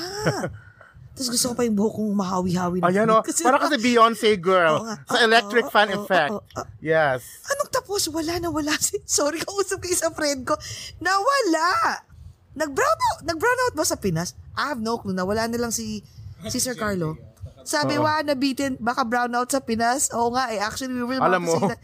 Ask mo. Ah, guys, sino ba nasa ah, Pinas dyan? Ano ba? okay, okay, okay. Saan banda ba si ano? Alam mo guys, Carlo. this is reality of ano, ah, this is the the the reality of ano of um live. Bigla na lang walang ano eh, walang ops. Teka saglit, walang undo Oo. button, walang stop, walang pause. We're, we're in the thick of the kwento pa yes, naman. everything no? has to uh, you know go on. So OMG, sayang no bitin, nakakainis. Ang galing pa naman magkwento ni Carlo. Galing magkwento, no? Ano? Gusto ko yung mga ganyan, yung madaldal kasi sabi ko, Madaldal. ang dami kong, ang dami kong matutunan dito one- ngayong One gabing thing to. tarawa ah. na ano, pick his brain. Sabi niya, oh, he lives ata sa BGC. Oh, yes, yes, yes, I Oo, think so. yan. May nagkwento sa akin isang friend ko na nakikita daw niya si Carlo Rosa sa BGC. Oo. So parang, ang gusto kong malaman din is yung parang, oh, paano, nag-ipon ba siya? As in, ah, paano niya inumpisahan yung mga businesses niya? Dami na sigurong pera nito, no? Sabi ko, pautang Carlo, pautang Carlo. Sabi ko, ang galing, Tanong ang natin, galing. magkano ba laman ng bank account mo? Charot. magkano ba Ginanon yan? yun. Yeah, yeah, Alam mo naman ako Papa. minsan, ganyan yung mga tanong. Oo, mga Diba? ganon. Diretsahan. So, I know. Sa maro nakuha yung damit mo, Jcas. Wala, Oh, wala si ano. this is the second time I'm Saan wearing this. I? I first wore this last year sa beach. Nasa ano tayo? I think we're in LBI. Ocean City. ah, Oo. okay, okay, okay. 'Di ba? Very Kasi- African inspired. Sabi ko, ayoko na nga, ayoko eh. na ngayon suotan siya ng yung ano yung favorite nating yung anal beads na wooden kasi Anal beads kasi talaga. magmumukha na talaga ako. na si Carlo? Galing Carlo, Africa. Carlo. Oh, sige, so while we're waiting for Carlo, um, if you have guys have any questions, so please uh, write it down or mamaya tanungin nyo ha. Kasi pag-uusapan naman natin aside from yun na nga again dun sa pagiging sa pagiging isang magaling niyang manager and talent uh, lahat na singer uh, theater actor pag-uusapan natin yung business ano naman niya business acumen niya. Oo Carlo message ko siya. Oo paki paki message te. Ah, paps paki lang. Oo so babalik po si Carlo. Siguro ewan ko nag nag parang may nag kumihili, humila ng plug eh. So anyway, ng router niya. Oo, nasa na ba siya? So anyways guys, so ito naman po. So pag-usapan natin na um tomorrow uh, we will have um Paulo Sandejas, uh, one of uh, uh, bali uh, tun- bukas dito sa Pilipinas, ay, sa US. Tapos sa Pilipinas naman is tonight. And then on Sunday, we will have Sal Bakuta. Sa Oo. stupid. Yes, Love. stupid love. Oo. Thank you so much, Dorothy, for for um coordinating. And of course, Paulo Sandejas, um, the, of course, ang favorite namin from Universal, kasama si ano, oh, si Ferdy Mac nandito. Hi, Kuya Hello, Jcas daw. Ayan. Oy, nawala ka. Sorry, Oh sorry, ano sorry, nangyari? sorry. Ang saya-saya ng I kwentuhan don't know. natin. It, it just died. It- I don't know. it- it really- Oh, nawala. Parang, oh, if somebody pulled the plug, sabi ko, ah, tapos Sabi nga, face ko yung lumabas, sabi ko, ah, okay. Sabi ko, my battery is okay. Sorry, sorry. So sorry for that interruption. Oh, oh. So these are the God. challenges of the times. Oo it's nga. never Yes. it's never perfect, but Oo. you know, go Yun lang ng go, eh. 'di ba? Sabi adapt nga lang namin ng eh. adapt. Sabi nga namin eh, walang pause, walang walang walang undo. Eh, the show must go on. Correct. Yeah, true, true, no? true. Oh, nandito, ito, ang ngayon, ati, si Ate JJ nandito ulit. Sabi, baka daw brown out, nabitin. At saka No, si no. Ferdy, oh, Ferdy Mac is here. Actually, may mga nanonood dito ng mga producers dito sa US. So, mga Okay. producers yan dito. Actually, Carlo, ito yung sinasabi namin eh, lagi. Um, uh, thank God kasi nga because of um, yung over a glass or two, natutuwa kami kasi parang naging liaison kami. Parang um, between like yung uh, Filipinos and um, Americans, right? Na, na Yes. Filipino-Americans na pag merong, sabi, ginagano ko nga eh, te kuya, galingan mo ha, lalo na pag pinakanta ka namin. Lagi ganun natin. Kasi mga producers, nanonood. Parang audition So, nagiging audition. sa. So yung iba, magme-message sa amin, Jessie, we want him. Mukhang school siya. Okay ba siya? Jessie, uh, we wanna produce her. Kasi ko, o te, o gusto ko na raw i-produce next year. So sabi ko, nakakatuwa na, you know, like, because of this, you know, yung, yung, itong atong Yeah, mga yeah. online show na to, maraming taong nagiging ah paano ba na na, na nadidiscover Natutulay nila yung mga- ninyo, natutulay ninyo. namin. Bridging the gap Yeah. between Bridging you know, the gap between yeah, the between Philippines, Filipinos industries, from, yeah, yes, between exactly. communities, yeah. Oh. Ay, bago Oo. natin ituloy yung kwento mo, kasi hindi na saya-saya, ay, ano eh nakakapit. talagang hindi hindi mo ma, hindi mapapansin ang iyong magandang background. Oh I yeah, know. yeah. Cool. Okay. That's beautiful. So Yes. this this painting is entitled Sanctification. It's a gift to me by Miss Kula Desma, who is a dear Galing. friend of mine. I you know, when I was starting in the business, isa sa mga taong tumulong din sa akin was was Koo because I remember when I was starting, I guested in her um, in her show called Feeling Again sa Ramada Hotel. That was I think in eight, that was after I joined the Great White Way. Eh. Tinutulungan na ako ni Boy Abunda doon. Si Boy Abunda rin nagpakilala sa akin kay kay Ku, sila ni Oh, sila ni wow. So nag-guest ako sa concert niya, tapos it was so successful.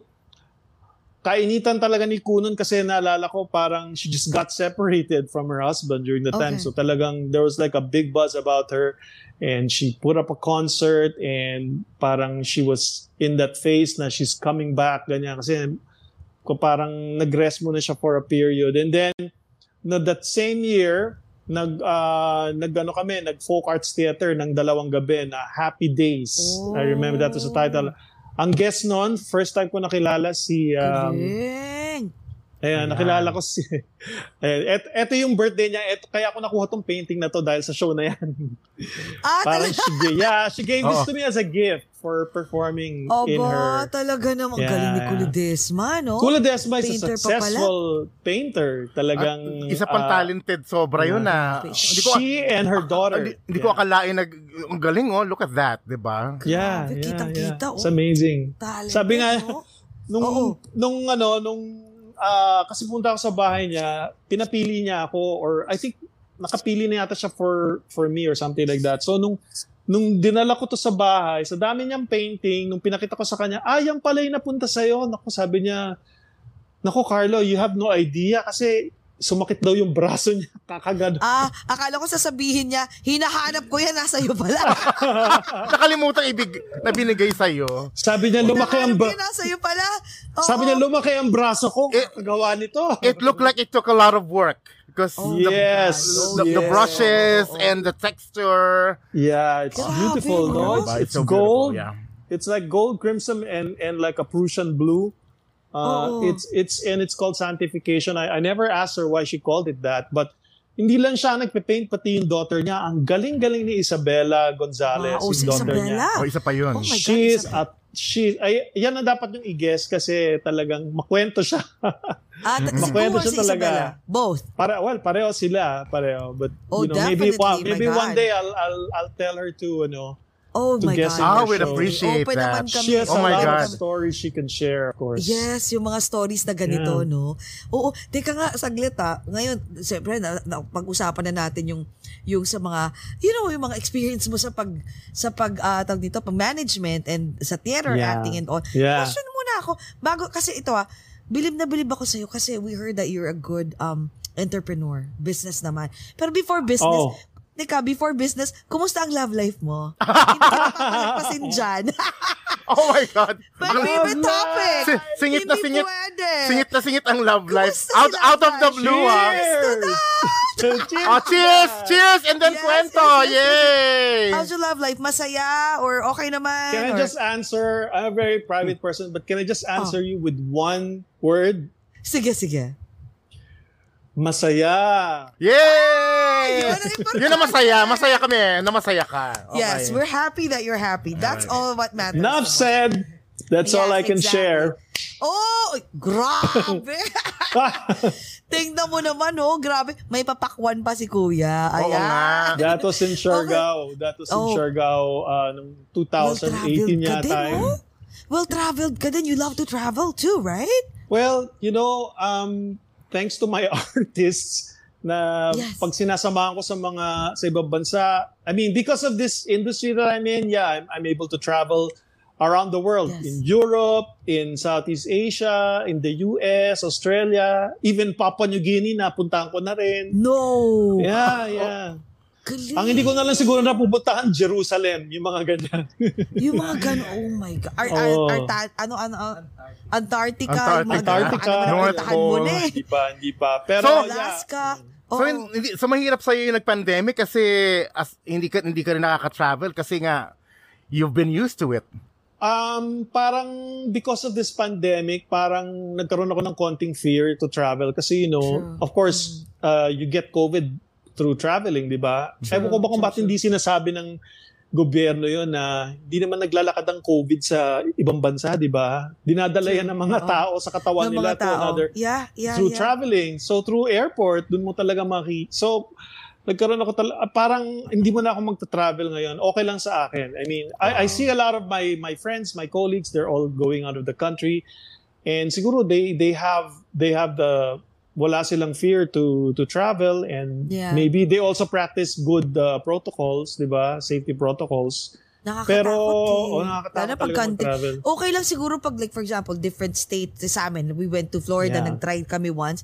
Pero sabi, after nun, sabi ko, I don't wanna take that risk again. Kasi pag uwi namin, alam mo ba, kasi we went to Florida. That was the first time na nag-travel kami, na, uh, nag-flight talaga. Tapos pag dating namin dito after like the following day, we have to rush our uh, um our son to um to ER. Nagkalagna. Oh, Oo. COVID As- ba? Pero, no, thank God it wasn't COVID, pero um, Oh, parang wow. because of the nag-change ng weather, ganito. Because of the scare, pero the scare, di ba? The scare But is sa sabi ko notion. noon, you know what? Sabi ko, you know what? This place is, they're always gonna be there. You know what? We don't wanna Yeah, take the yeah. risk. Yeah, na, true. uh, Lalo pa ang time, Florida ano na ay parang i- i- it, it's it's on its own Uy, country. dito, Wal, grabe. wala, wala sila pakialam, walang mask. Wala Oh, bahala ka. mask. Pati dito sa Vegas ganun din daw eh. Oh, mala, oh, nga, I, ano, I think so. Parang Nakakatakot. nakakatakot talaga.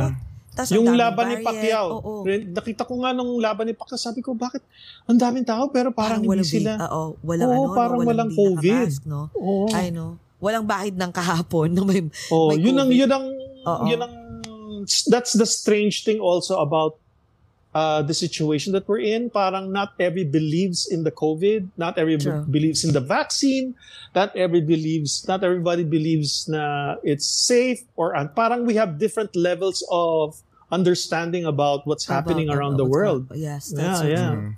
Nakakatakot. Kaya sabi ko, sige, pumirmi muna tayo dito sa bahay. Yeah. di ba? At Yeah. saka na tayo mag-ano. O sabi ni Bueno, dati nag-PA ako kay Sir Carlos. Super saya Ayan, kasama. ako. Ayan. Mabait yan Bini- si Rowena. Siya Oo, ang si laging Wena. assistant ko sa lahat ng mga Yes. sa lahat ng mga Binibi- shows. Actually, ang dami nagsasabi ha.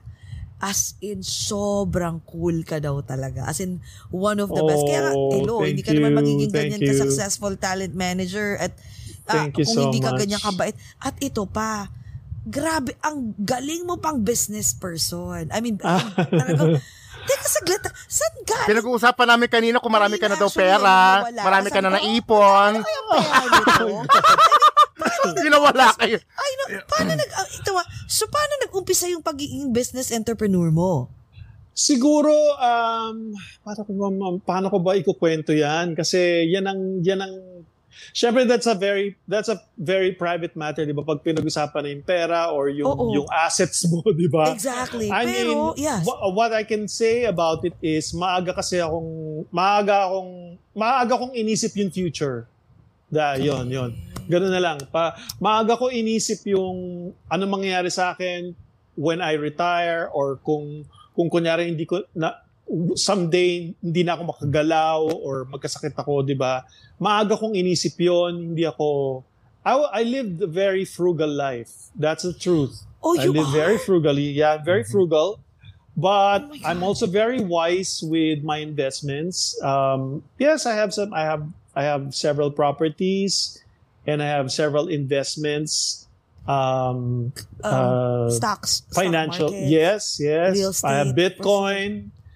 Oh, you have bonds, Bitcoin? Treasury. Yeah, yeah, I do. Oh I my do. God. Like, oh, I started wait. Okay, investing. okay. So, Ang kaya- swerte. Uh, nag nag-invest ako ng nag-invest ako ng Bitcoin last year lang eh.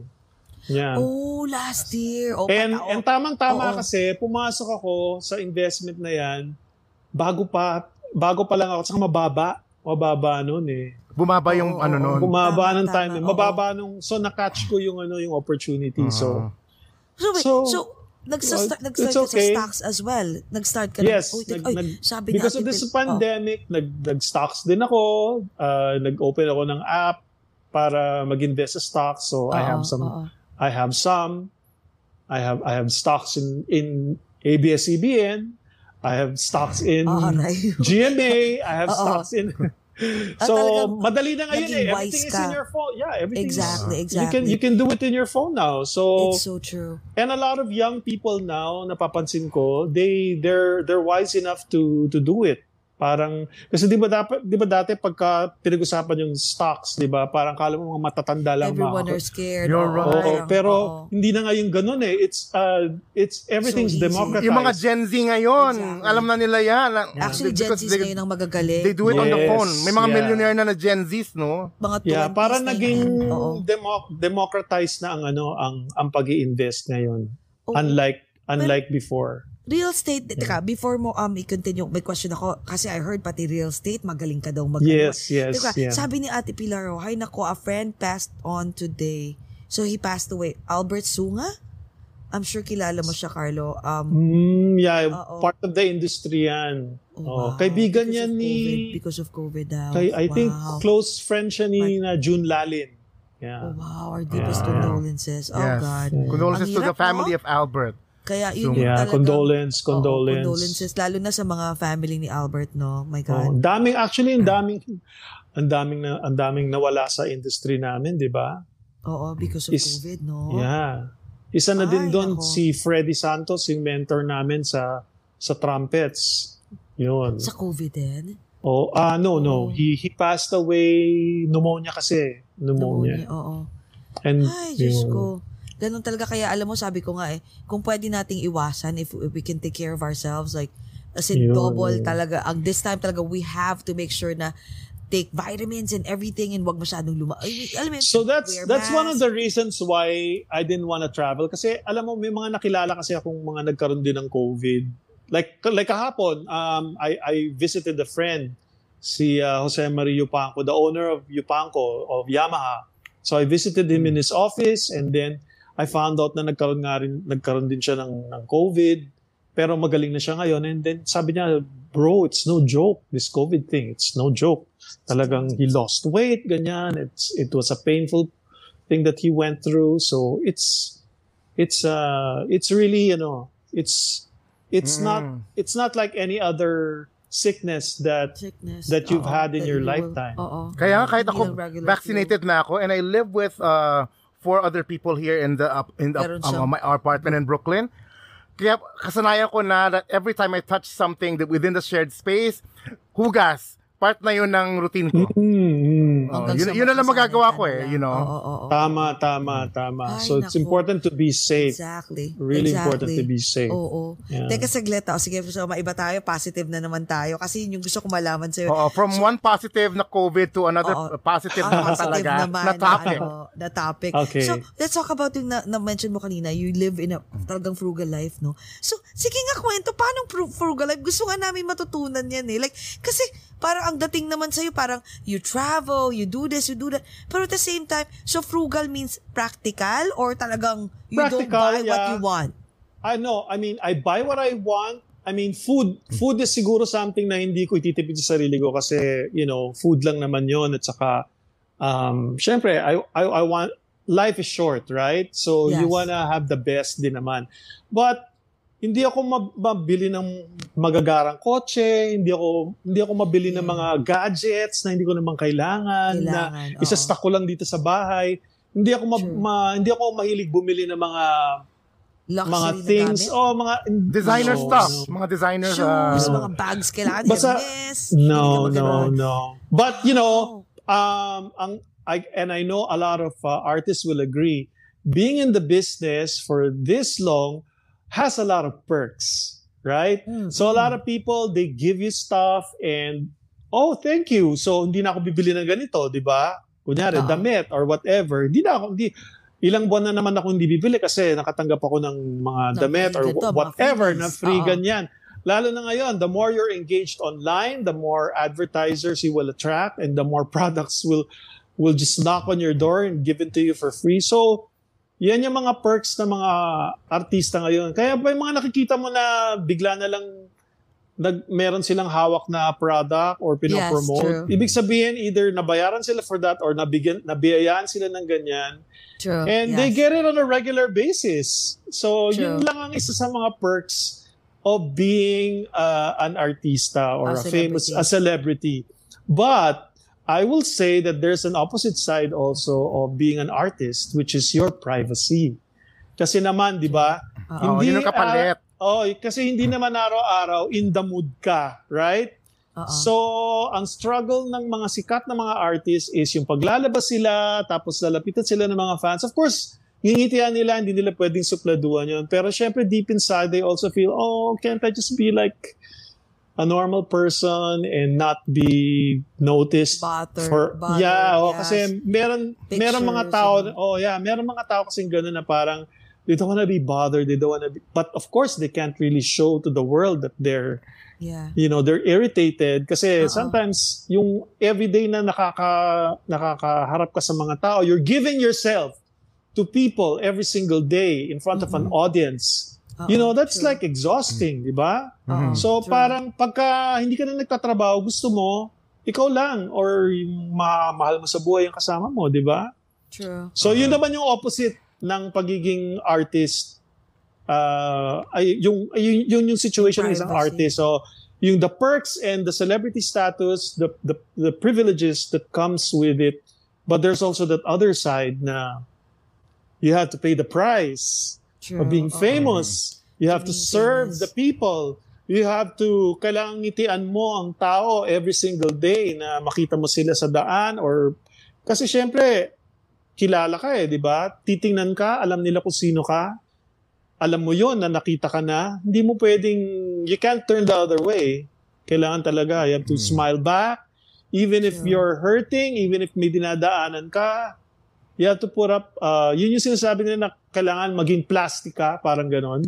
Di ba? kahit pa paano, yeah, kailangan may Kailangan. pagka-degree of plastic plasticity eh. Oo. You have to have Ah, a I- poker Diba? face. A poker face. Oo. All the Yeah, I- time. I mean, kasi plastic is ano eh, is like a negative term, Parang negative yung term. So, poker pero- face na lang.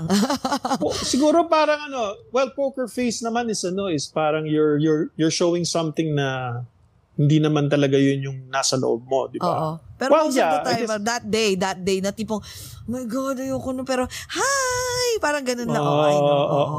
Yun lang ang, ang, So, ang isang negative, It no? takes a special kind of person to really have that heart, that kindness, to really give him or herself to an audience. Because once you commit to this business, once you're in the business, you have to really uh, embrace that part of of living. Kasi on a daily basis yan eh. walang off, Lalab- walang off button, basically. Wala talaga, true, walang true, off but- button. So, um, you have to pick the the places where you're gonna go to. Siguro hindi ganun ka-crowded o hindi masyadong tinatao, di ba? Pero at meron pa rin at meron makakakilala sa'yo, may makakapasin sa'yo. So, how are you gonna deal with that, di ba? Ang hirap, So, no? ah, mahirap, pa- wa- mahirap. pare- yung hirap. example lang na nag, nag, nagte-trending ngayon sa social media is Nadine Illustre. Yung Oh my she was God. just she was in Siargao and then wala bare face wala lahat. And then wow, buying lechon, ano yung lechon na paksi ah, lechon Kasi may sauce? hawak siyang Mang Tomas. Ayun, Mang Tomas. And Hmm. then kumalat na sa social media lahat yon nilagyan na ng picture ko, katabi siya, parang, ah, ate, gusto ko ng ketchup. Wala talagang off button. Even just buy Mang Tomas, may pipi, magpipicture no? sa'yo, I and then it, it's, it's a meme right now. Sinagot niya, Yeah, niya, sabi, yeah. sagot niya, ang ulam, para hindi na kayo mag-isip, ang ulam namin was lechon manok. Sinagot, pinatulan niya na. I know. It's just, it's just, oh, I know. It's sad, no? Pero di ba, hindi naman that niya ha, hindi naman niya hawak yung ano, yung Mang Tomas na Nakaganon siya. No, no. She's buying it. She's uh, probably Exactly. hungry already. Yeah. Yeah, That's yeah. the price you that know, you have yeah. to pay. if That's you the want price you have to fame. pay if you want this True. if you want to be a celebrity. So don't make the mistake na getting into something na hindi mo hindi mo paninindigan, you know. Ang hirap, no? Mahirap talaga. Mahirap pero okay lang kasi yung iba, yung iba hindi rin kasing galing mo pagdating sa kasi ito ah, napapansin ko din bakit maraming mga celebrities na ang dam as in wow, ando sila sa ang tawag ng Tagalog, tugatog ng Pin- yuratog. The, pi- Tagumpay. the O, pinnacle of their of fame. Yuratog. Ano, Yes. tugatog ng tagumpay. But at the same time, biglang, boom, wala nang hindi, hindi sila, walang, walang pera, nagsa-struggle, bankruptcy and all. Yeah. So parang, ano yung advice mo doon sa mga tao na parang, kasi just like you, for example, like, ang dami mong ininvest, di ba? So, paano yung iba na, na yung mga, alam mo, yung mga aspiring artists pa lang, yung mga celebrities na umaakyat na ngayon. So, uh, when is the right time for them to invest? Including us too. Like, paano?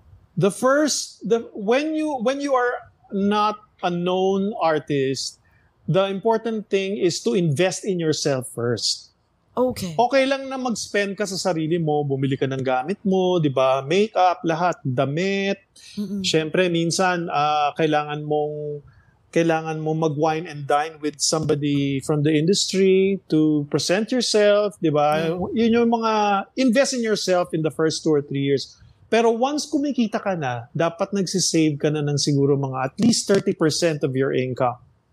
Oh, wow. Okay. So, bayaran mo muna lahat ng mga obligasyon mo, yung bahay, lahat, utilities, and yung kotse mo kung kailangan mo, ganyan, yung kakainin mo, ibabudget mo lahat yon. Tapos mag-save ka lang ng mga 30%. Re- dapat regular yon na. tapos habang lumalaki yung kita mo, ganun pa rin, te- 30%. Dapat hindi ka nagsastop mag mag-save. Yun ang naging problem ng mga well of course also sa culture natin lalo na kung kung ang isang artista eh galing sa mahirap, 'di ba? Come from a very uh, humble beginning. Sometimes um, sa kultura natin, 'di ba, pagka sumisikat yung artista, yung kita niya pumupunta rin sa family.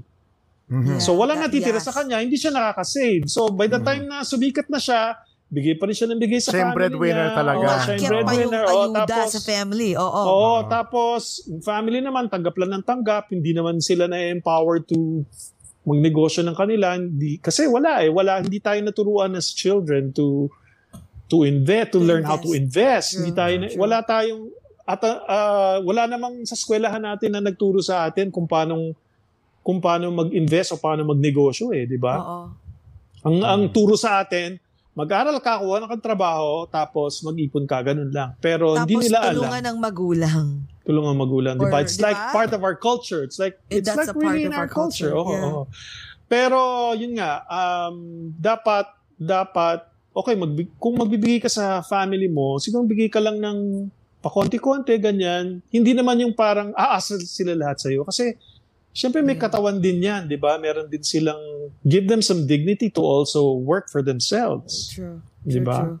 So yun yung nagiging mistake ng mga you know, ng mga iba na mag-iipon sila, hindi sila nakakaipon pala, bibigyan nila sa family nila tapos pagtanda na nila, hindi na sila sikat, wala na. Wala na rin yung pera nila kasi hindi sila hindi sila nakapag-bili no? ng property o yung Mhm. malaking kinita nila, hindi nila na-invest sa in other forms of asset. Wow. Yun. So now is a, is it easier for you to invest before nung nagsa-start ka kasi uh, I heard na nag-invest ka sa mga sa real estate, right? So Yes, nabili ka ng yes. properties talaga. Nag namili ako Anong bili mo? Condominiums or mga lands? condominiums. Yeah, well, first the first uh, investment I had was a property. Meron akong meron akong land tapos after a few years I sold it for a profit and then uh, the first condo that I lived in it was a 33 square meter studio unit which I lived for Mhm. like 10 years. Tapos nakapag-ipon ako, nakabili ako ng 72 square meter naman, mas malaki. Oo. Tapos binenta ko yung old place ko and then nakapag-ipon ako ulit, nakabili naman ako ng isa and then another and then another. So parang So naka ma, naka naka nakabili ako ng several tapos yung iba na benta ko na nabenta ko na um but thankfully lahat naman ng properties ko ngayon are being rented. So that's passive Wow, income. Okay. Mhm. Yun, Oh, kasi wow. alam mo, So may meron passive ako- income ka na? Yes, yes. Ay! Yeah, yeah. Yaman nito? Kasi He's, he's earning as we speak right now. oh my God, you're earning as you speak. that's I'm the best. sorry. The- I guess that's the Okay. best ano, that's the best uh, place to be in. Yung natutulog ka na kumikita ka lang na Oo wala, nga kahit daw, wala oo, ginagawa. It's called Yeah. passive income. Yeah. Ang so you get that from ni Love rental. Life. Wait, Carlo, do you Oh tr- my God. as a as a manager, but do you try to inculcate these habits then of investing and taking Yes. every To money to your, to your uh, talents. talent? Talents? Yes, okay. yes, yes. Uh, yes, of course. Si lately si Morissette uh, tin- I, I taught her how to Oh, you'll have her by the way, di ba? Yes, I know, yes. right? Oh my God. Excited ako. Jessie did her. Did you do her makeup uh, years ago here in New York, Jessie? No, it was Angelique. Ah, it's Angelique, but yeah, but we were at the But back, we uh, saw her. backstage. She's really yeah, good. yeah. Oo. Yeah, Hindi, hindi. yeah. Kasi tinuruan mo si Morissette. I taught her how to invest. So there was a this was last year during the pandemic na she she wanted to, you know, start investing. So I, I I guided her. I told her how to budget her expenses, and I taught her also how to where to put her money. Mhm. Uh, kasi syempre when you're liquid like that, 'di ba? You wanna you wanna preserve the wealth, so to speak. 'Di ba? Hindi mo lang Oh. hindi mo lang gagas. You you you want that wealth to grow. Oh, so You have- wait. Okay. So y- that means like you believe on like instead of just putting that money in a bank as your liquid asset, you need to put it in a in a what's that, a- in Different- an investment. Different, Different investments. avenue. Oh, hindi lang Okay. hindi lang sa isang In- savings. Different income streams. Oh. Okay, okay, okay. May merong sa bonds, treasury, preferred shares, stocks, uh, pro- property, Bitcoin, and uh, all types of assets. Cryptos. And uh, tapos ngayon habang habang may pumapasok pa rin namang pera, basta basta importante na part of that talagang you will set aside for an investment. Dapat every month meron kang part of your income na ini-invest mo in something that it will grow. Yun. Sa States, ang dami. Sa States, ang daming, ang daming, ah, ang dami rin ano, yung IRA, di ba? Tapos, Oo, madami talaga. UI, just- URA, something like that. Parang yesterday, just I, I was online with the with with one of the uh, with a, with one of the accountants uh, that uh, that na, hina, na hinire ko and and um, yeah, I have a CPA in the US. So you know, Oh, I ask wow. advice. I ask advice. What is the best uh, investment ngayon at my age? Kasi it's not the same for everyone. Kasi may mga iba bata pa lang, parang okay sa kanila yung certain investment. For my age, kailangan kailangan ah, mas high ang yield and shorter term yung ano, yung syempre kasi I'm already 56, di ba? Going to Oh, retirement na. Yeah, yeah. I'm 56. Don't No way. lie. You're not 56. Yeah, yeah, 56. Are you kidding me? 56 na po. Malapit na mag-senior you don't card. look like No, Wala na wala. akong magka-discount Ang galing-galing. CJ Gas. so wala tayong excuse pag, my God, kailangan talagang 56 pero you look so young. Akala nga Oh, namin thank ka-age ka namin. Galing. What? Oo, no, seryoso. I wasn't that. Oh my kanina God. actually, nag, nag sinasabi mo, sila, Sir Gary, ganito si ko, wait, ano ba to bata kay Sir Gary? Tapos biglang, si ko, wait, ngayon sinabi mo 56, parang it just, wow, like, ngayon lang Yeah, nag-hit sa Gary, mind Gary ko na, is just siguro a few months older than me. Yeah. wow. He's just a few months older than me. Alam mo sa mga kwento mo, sa mga kwento mo na, parang ang daming nangyari sa life mo. Ang dami Alam mo, talaga. sabi ko, ang dami, damn! When was Ayan. August 4? Ano yung plantito? Dito yan, Plantito. dito yan. Plantito. That that uh that is a gift from Morissette. Ah. Yeah, she gave me she gave me a plant. Uh Hindi, yeah. actually, ang ganda ng Plantita plant siya na eh. binigay. Siya ang plantita eh. Ay, Pag-uusapan namin yan with Morissette, pero ah, nagulat ako, yan ang 56? Are you kidding? Ay, Ah. by 56, I wanna look like Iba na talaga ngayon. Oh oo. my God, look at that. Do you work out? Yes, I do. I work out. Uh, nung nung hindi nag-lockdown itong kasi ngayon nag-lockdown itong uh, August, 'di ba? So nag-stop muna ako, which is okay lang kasi almost every day ako nagwo-workout. Oh my God. Kasi we have time naman. We're, I'm just home, 'di ba? And the gym is just on the third floor. So I So I work out no excuse, at no? least at least an hour a day every day. So walang siguro nagre-rest lang ako mga one once a week or twice a week at the most. How about your diet? Ah, kaya naman I can eat anything. kasi Ayan. nag-workout. Kasi nag-workout. Pati Yun yung kanin. excuse. Oh, yun yung excuse ko kasi syempre pag after mag-workout, oh my god, ang Oh, sarap, di ba? Ayan. ang sarap kumain talaga. The obligatory Oh, wow. gym selfie. my god, you're stalking me. Ay, galing, di ba? Oo, Si direct namin yan, di ba? Kami. Yes. Direk, you're stalking me. Exe- sobra. Alam mo ito ha, sabi ko nga, Dave, parang napapa, Diyos ko, Suma- Lord, pumuputok yung mga mercy. biceps. Exactly. Saka yung dito. Alam mo, sa Meron ako niyan dati. ah, While you were talking earlier, alam mo, sabi ko, sa dami mo, lahat ginawa mo na. Tapos, nag-a-advise ka pa ngayon kung paano mag, paano mag, um, mag, ah, mag-invest and all. Mhm. Sabi ko nga, ang una ko naisip, before ko sasabihin yung ano ha, na, yung, yung talagang gusto kong sabihin, pero gusto kong sabihin na, damn, nagpapautang ka ba? Utang ka? Hindi siguro. Do you believe on that? Ah, What if? Seriously, kasi yung iba gumaganito na, alam mo, we're friends. Um, I have a lot, I know everyone knows I have a lot of money, but when it comes to, I know a lot of wealthy people in the Philippines. My people that I know talagang may pera. Lagi sinasabi, ba't hindi ako nagpapautang? Yung iba naman, of course, ganito, ganyan. But yung mga nagpapautang minsan, madalas Well, may kaaway.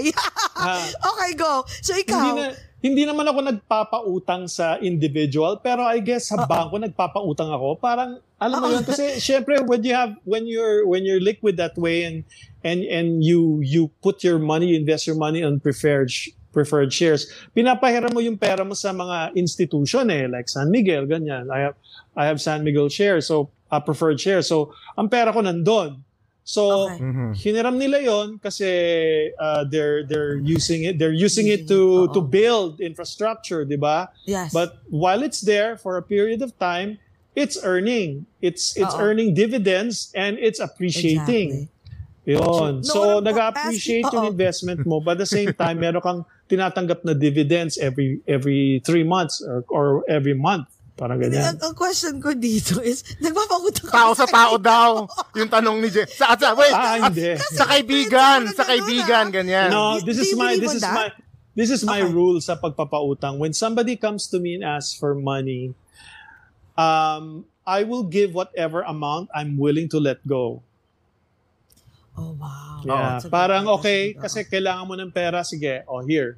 Pero ilalagay ko na sa loob ko na hindi na babalikin sa akin. Parang tulong ko na lang yun sa'yo. Kasi, you know, it takes a lot of, it takes a lot of courage to go up to a person, a lot of humility to really ask for help, di ba? Uutang lang naman yun to ask for help eh. Not unless siguro gusto kanyang isama sa negosyo, that's a different Oo, thing, di ba? Pag, pag ganon, Invest- pag, investment yun. Eh. pag investment yun, kailangan yun, meron kang contract, meron kang guarantee, may collateral ka, things like that, di ba? Pero pagka yung lalapit sa iyo kasi nangangailangan, ay bibigay ko na lang. I'll just give it. I'll just give an amount that I think I I'm willing to That let you're go. willing to let go. Yeah. Oh, That's my principle. Naman pala. Oo, generous naman Yeah. pala siya.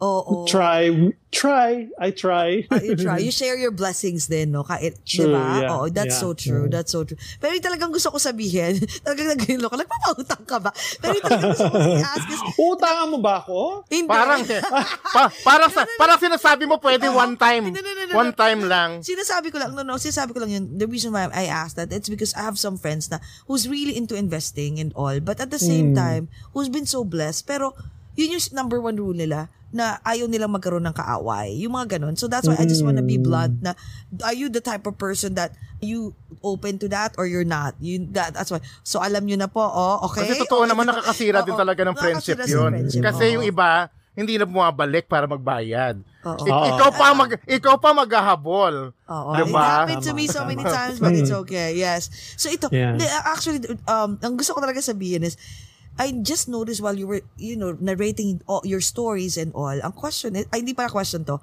I just wanna let you know na, you know what, you can write a book. I probably can, Pwede. yeah. Yes, yeah, kasi yeah, yeah. ang ganda ng buhay mo. Very fruitful, no? Parang hitik na hitik ang magiging libro mo. Seriously, because Siguro your life, siguro ang it can be ganda. like a guide, it can be like a guide for A guide. for an artist to navigate him or herself in the business. Yeah. Uh, based from my experience and from what I've observed in the lives of others. Yeah, yeah.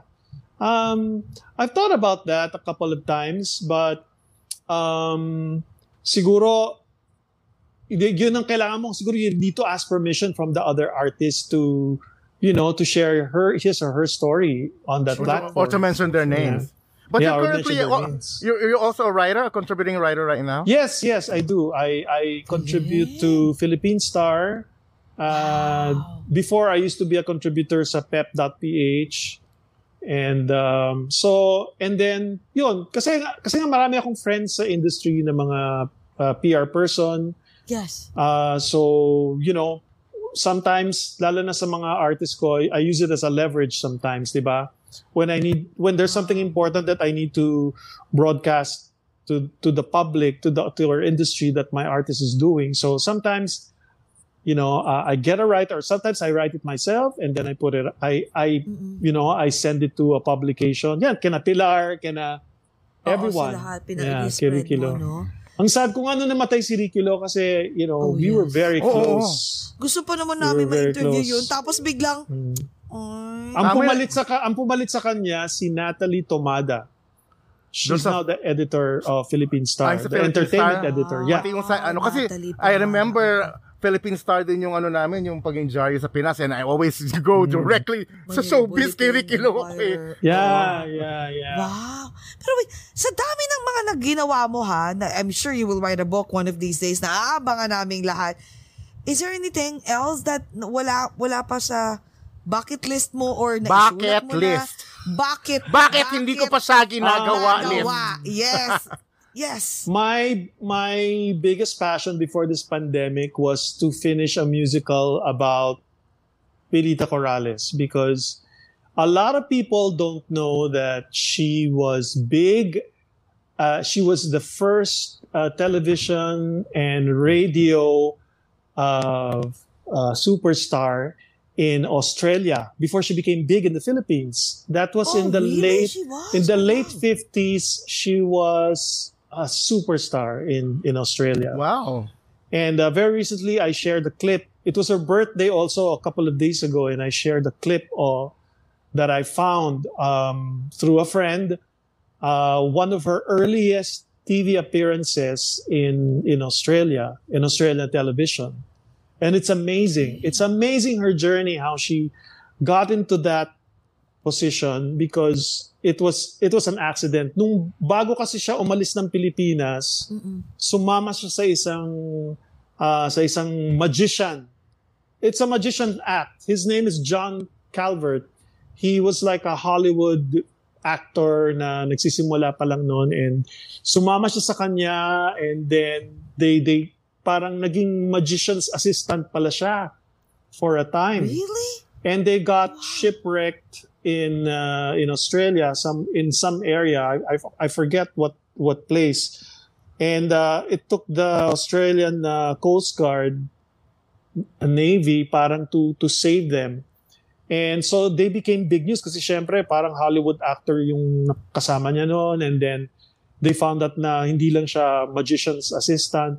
They found that she was also a great singer. So they capitalized on her talent and ganda-ganda ni Pilita noon ng kabataan niya, di ba? So she my was God. air, she was weekly appearing on television. Kumakanta siya. Oh, ang ganda, ang ganda. I would love to niya. see that on a musical God. play. You go to So, my uh, if you Oo. go to my uh, my IG uh, Yes. uh, car uh, at Carlo Orosa, you will see siguro mga a few a few posts this week. Makita mo yung isang tribute ko kay Tita Pilita. Makita niyo dun yung yung ano, yung yung clip, yung isang clip sa Australian television na inapiran niya. That's just parang one of two clips that that are remaining that are in Are existence existing, right yeah, now. yeah. Yeah. Uh, so I'm curious now, who is that lucky person, lucky girl who would portray the role of Miss Polita Corrales? Well, we have we have ano, we have several. I can't really reveal yet Oo, oo. kung, kung sino, Magpapa- but Magpapa-audition kayo. but I've had I've had uh, the privilege of interviewing her a couple of times. I also interviewed Jackie, her daughter. So na nakwento nila sa akin yung dynamics ng relationship nila as a showbiz family. Na syempre si Jackie when she was young, 'di ba, uh, her mom was always working. So ano yung dynamics nung nung pagsasama nila? Yes. Ah, tapos yung mga ah, yung yung kabuuan ng ano, yung journey ni Pilita when when she ah, even Ay. even before even before siya naging artista. Oo, kasi Na- ano, ah, iilan lang nakakaalam yan. Baka ngayon ko, ngayon ko lang narinig yun eh. Di ba? Alam natin. Yeah. Lumiliyad Alam niyo lang. ba? Yung- Yeah. Alam niyo ba na si Pilita, 'di ba? We all know her as Cebuana, 'di ba? Pero she Yes. wasn't born in Cebu pala. She was born in Manila but she was raised in Cebu. Kaya, na, kaya natuto Yeah. siya mag ano, Tapos yung Bisaya. father niya worked in. San Miguel Corporation that was based in Cebu. So they were a good they, they were parang Spanish family, 'di ba? Yung Spanish yung father niya, yung mother yata niya is Filipina. But she also took finishing school sa Spain for for like two years before her father died. Namatay yung father niya kaya she had to go back from Spain. Pero alam mo yung finishing school, are you familiar with finishing school? Um, nung time na yun kasi, wala masyadong opportunities ang women to to do what you're doing. Nung time na Yeah. yun, hindi ka pwedeng magtrabaho sa office or ano, di ba? Kailangan wife ka lang. Kailangan ganyan. Yeah, pagka, pagka that's it. nag-graduate ka ng college, you get married and have a family. That is the only career, o yun yung accepted life ng kababaihan Ng time na yun. Yes, no? yes. So, you know, only privileged family can really, really get into finishing school. So, she took it pa in Spain. So, sa Spain, uh, for like a little under two years, she she was taught how oh lahat ng lahat ng ano ng mga norms ng kababaihan ng time na yun magluto how to accept ano uh, uh, visitors how to fold napkins how to set a, a table how to how to bake how to uh, how to So sit down oo. yung proper Oh, The etiquette, proper yes. uh, So, etiquette so she mga came from, ganyan. okay, it- so in reality, she came from an, a prominent family. yes yes yes Ah. Kaya ang Pero- hula ko din dyan, yung, sino yun? Yung, uh, Si Janine ah, Gutierrez, Si Janine. no? Kamukha Yun na rin naman niya. eh. kamukha Yeah. talaga. Yeah. And No? she was she was ano, she was she uh nung namatay yung father niya, syempre yung mother na lang niya, 'di ba, ang nagwo-work for the family. So she was forced to work in uh in a radio station singing Spanish songs with a guitar. She would play the guitar every day and she would sing in a in a regular in a regular show. Tapos some somewhere along the way na discover siya ni Bayani Casimiro Bayani Casimiro was a uh, an old actor, parang Malafred Astaire. Yeah, very I, known. I, I remember Beb- him. Yeah, he's known as a as a great dancer, comedian, Mhm. Filipino actor. So na-discover siya ni Bayani Casimiro. Hinila niya siya para ah, para sumali sa mga stage show. So doon si Pilita nag-start sa stage show. Parang yung vaudeville. Parang vaudeville, ganun. yeah. Well, vaudeville was like another era, pero in the 50s, they call it stage show. Where, Oh, wow. you know, may, may pelikula, manonood ka ng pelikula, tapos in between, in between films, uh, you have the show. You have this variety show happening in between showings of movies. Ganun nung araw. Oh, wow. Yun. So, doon niya Ang nakilala. dami naming natutu- natutunan. Yeah. Ayan, Kasi, ayan, ayan. Ah, Uh, it's like a host. Yeah, that's she- Pilita Corrales? That's Pilita when when she was in Australia. Wow. A big star. Uh, in fact, they named the street after her in Australia, the Pilita Corrales Street. And she's the Grand Dame. She's known as the Grand. They gave her a title, Grand Dame of Radio and Television, because she was the first female, female na Filipina pa, that made it in the pop charts of Australian radio and television. So even before Olivia Newton-John or Helen Reddy or sino pa yung ano? Kylie Minogue. Even before these artists, it was Pilita who really paved the way. She's the qu- quintessential pop star first yes. Oh my She Lord. was the first Na- pop star na Pinay pa.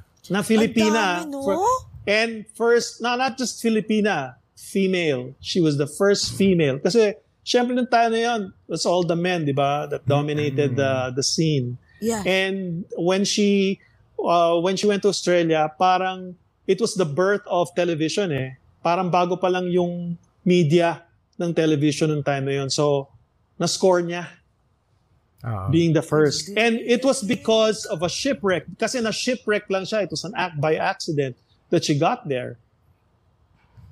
Oh my God! Alam mo, gawin mo na siya, wag, wag ganda mo na ng siyang story. gawin Broadway. Yeah. Gawin mo na talaga siyang movie na pwede, mo- pwede mo Pwede nga gawing Netflix. series eh. Kasi Oo, yun, oo, oo. yeah, na-meet. Sa Netflix. Oh Oo, di ba? You know, she she performed for Sammy Davis Jr. She performed for Bob Hope.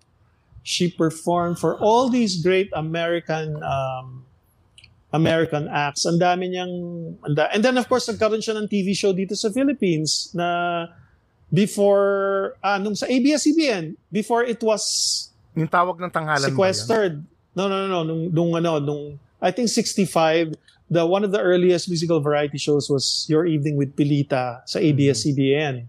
Oh. So it was a weekly, it was a nightly show that she hosted and all the foreign acts na dumadating dito, the Everly Brothers, dumating na yan, si, si ano, si uh, Christopher Lee, alam mo yung Dracula ng movie, Christopher Lee, if you remember, nag guest na rin niya yan dyan. What? Uh, yeah, mara- maraming maraming mga artist na na-interview niya before sa TV show niya na yan. Marami ring mga eh, sina Elizabeth Ramsey, yung mommy ni Jaya, Mhm. Yeah. was was a was a regular in that show as well.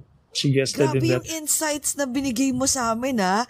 Regarding Yeah. Miss Pelita Oo. Corrales. Parang pwede ba namin siya ma-interview?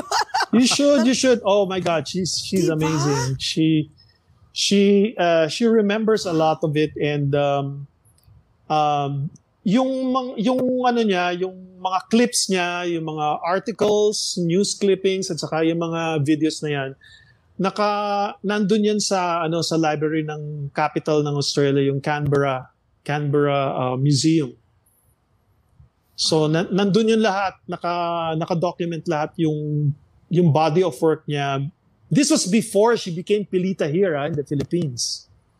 Before she became a huge uh, singing sensation in the Philippines, she was first a big superstar, singing sensation in, Ikaw ba ang in Australia. nito? Will you produce or direct this? Uh, I wanted I wanted to produce it in the beginning. Maraming maraming ano eh, maraming stories behind this deal.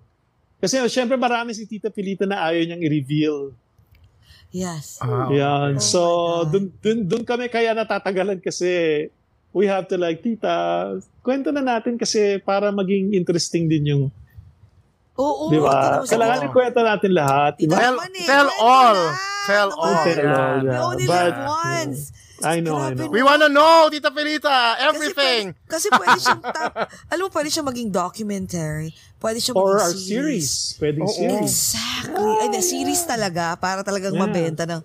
Hmm. Para binge watch talaga ang Oh, dating. Yeah, yeah. Very Diba? insightful Yeah. tong, tong ano tong gabi She even to. told Grabe. me, she even told me yung story about yung relationship niya with Eddie Gutierrez, di ba? Yung, Ooh. yung as, ngay- ngayon na asawa na ni Tita Annabelle, di ba? Yes, yes. So, um, how paano sila naging mag-boyfriend girlfriend, 'di ba? Kasi they were they were hosting, they were in a show called Stop Look and Listen. It's like a noontime where doon sila naging close kasi like every Wednesday, parang may ano yan eh, iba-ibang host per day. So parang Wednesday group sila, silang dalawa. Ganyan. So Ah, doon sila naging close. So doon nabuo si? Ramoncito. Ewan.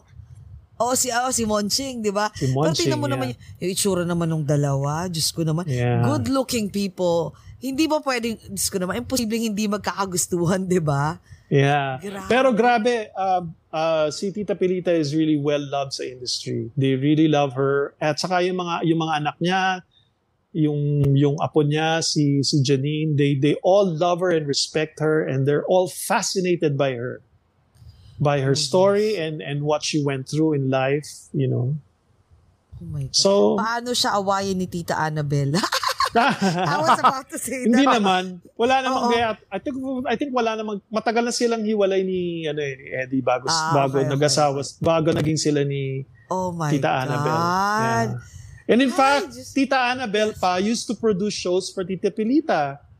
Ah. Oh, kasi fan din pala si Tita Annabelle kay Tita Pilita. She would produce her shows.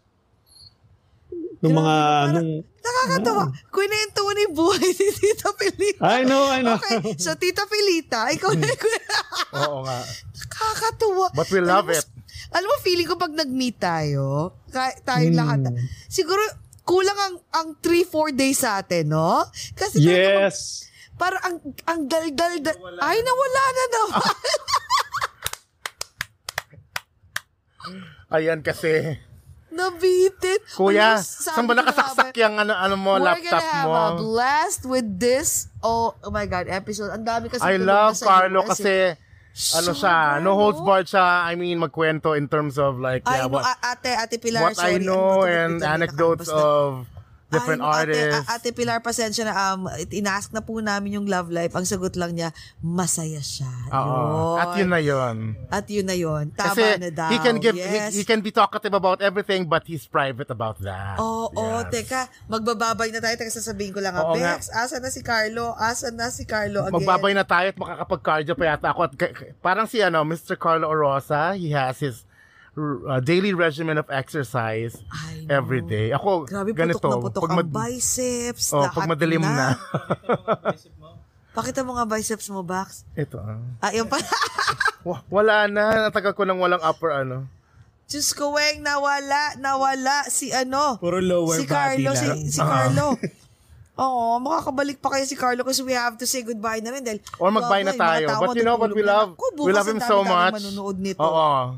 Oo, oo. Teka, sabi daw, teka lang. Para at least makapagbabay tayo.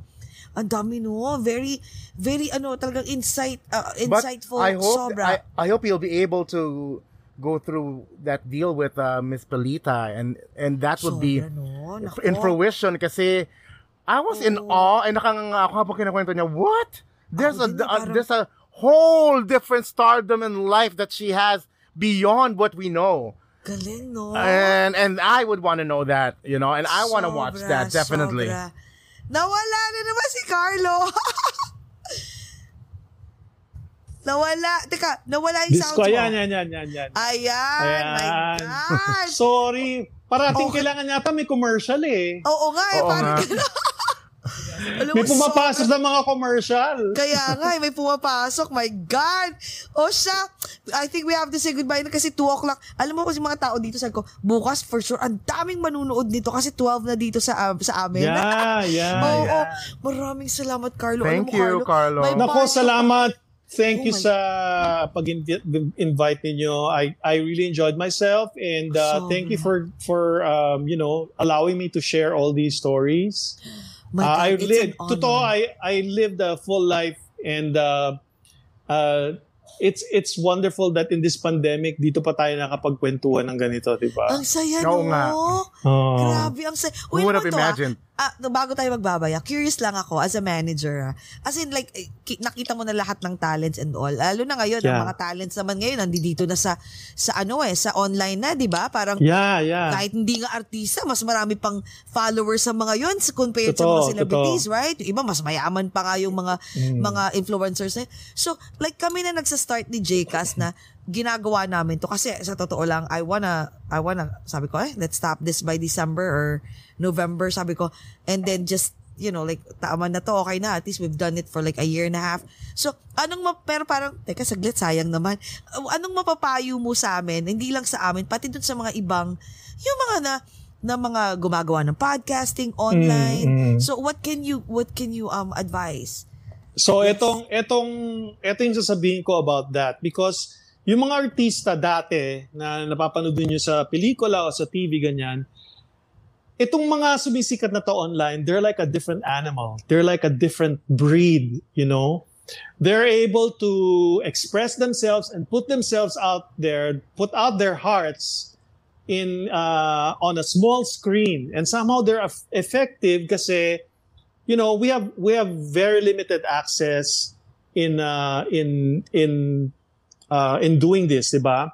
And we're only able to consume like 30 seconds to a minute at a time to be and to get some enter parang nasasanay na tayo sa ganong entertainment. So, ang mga, talagang ang isang like a TikTok uh, uh, uh, actor or Instagram na nagla-live um, kung makakapagkwento siya ng ng very interesting story o yung from may beginning, middle, and end at a short period of time, kung ma-master niya yan, that person can can really make it. Parang ganun na yung breed of entertainment. Kasi we can only consume so much. Kasi ngayon, ganyan tayo ng ganyan sa phone, di ba?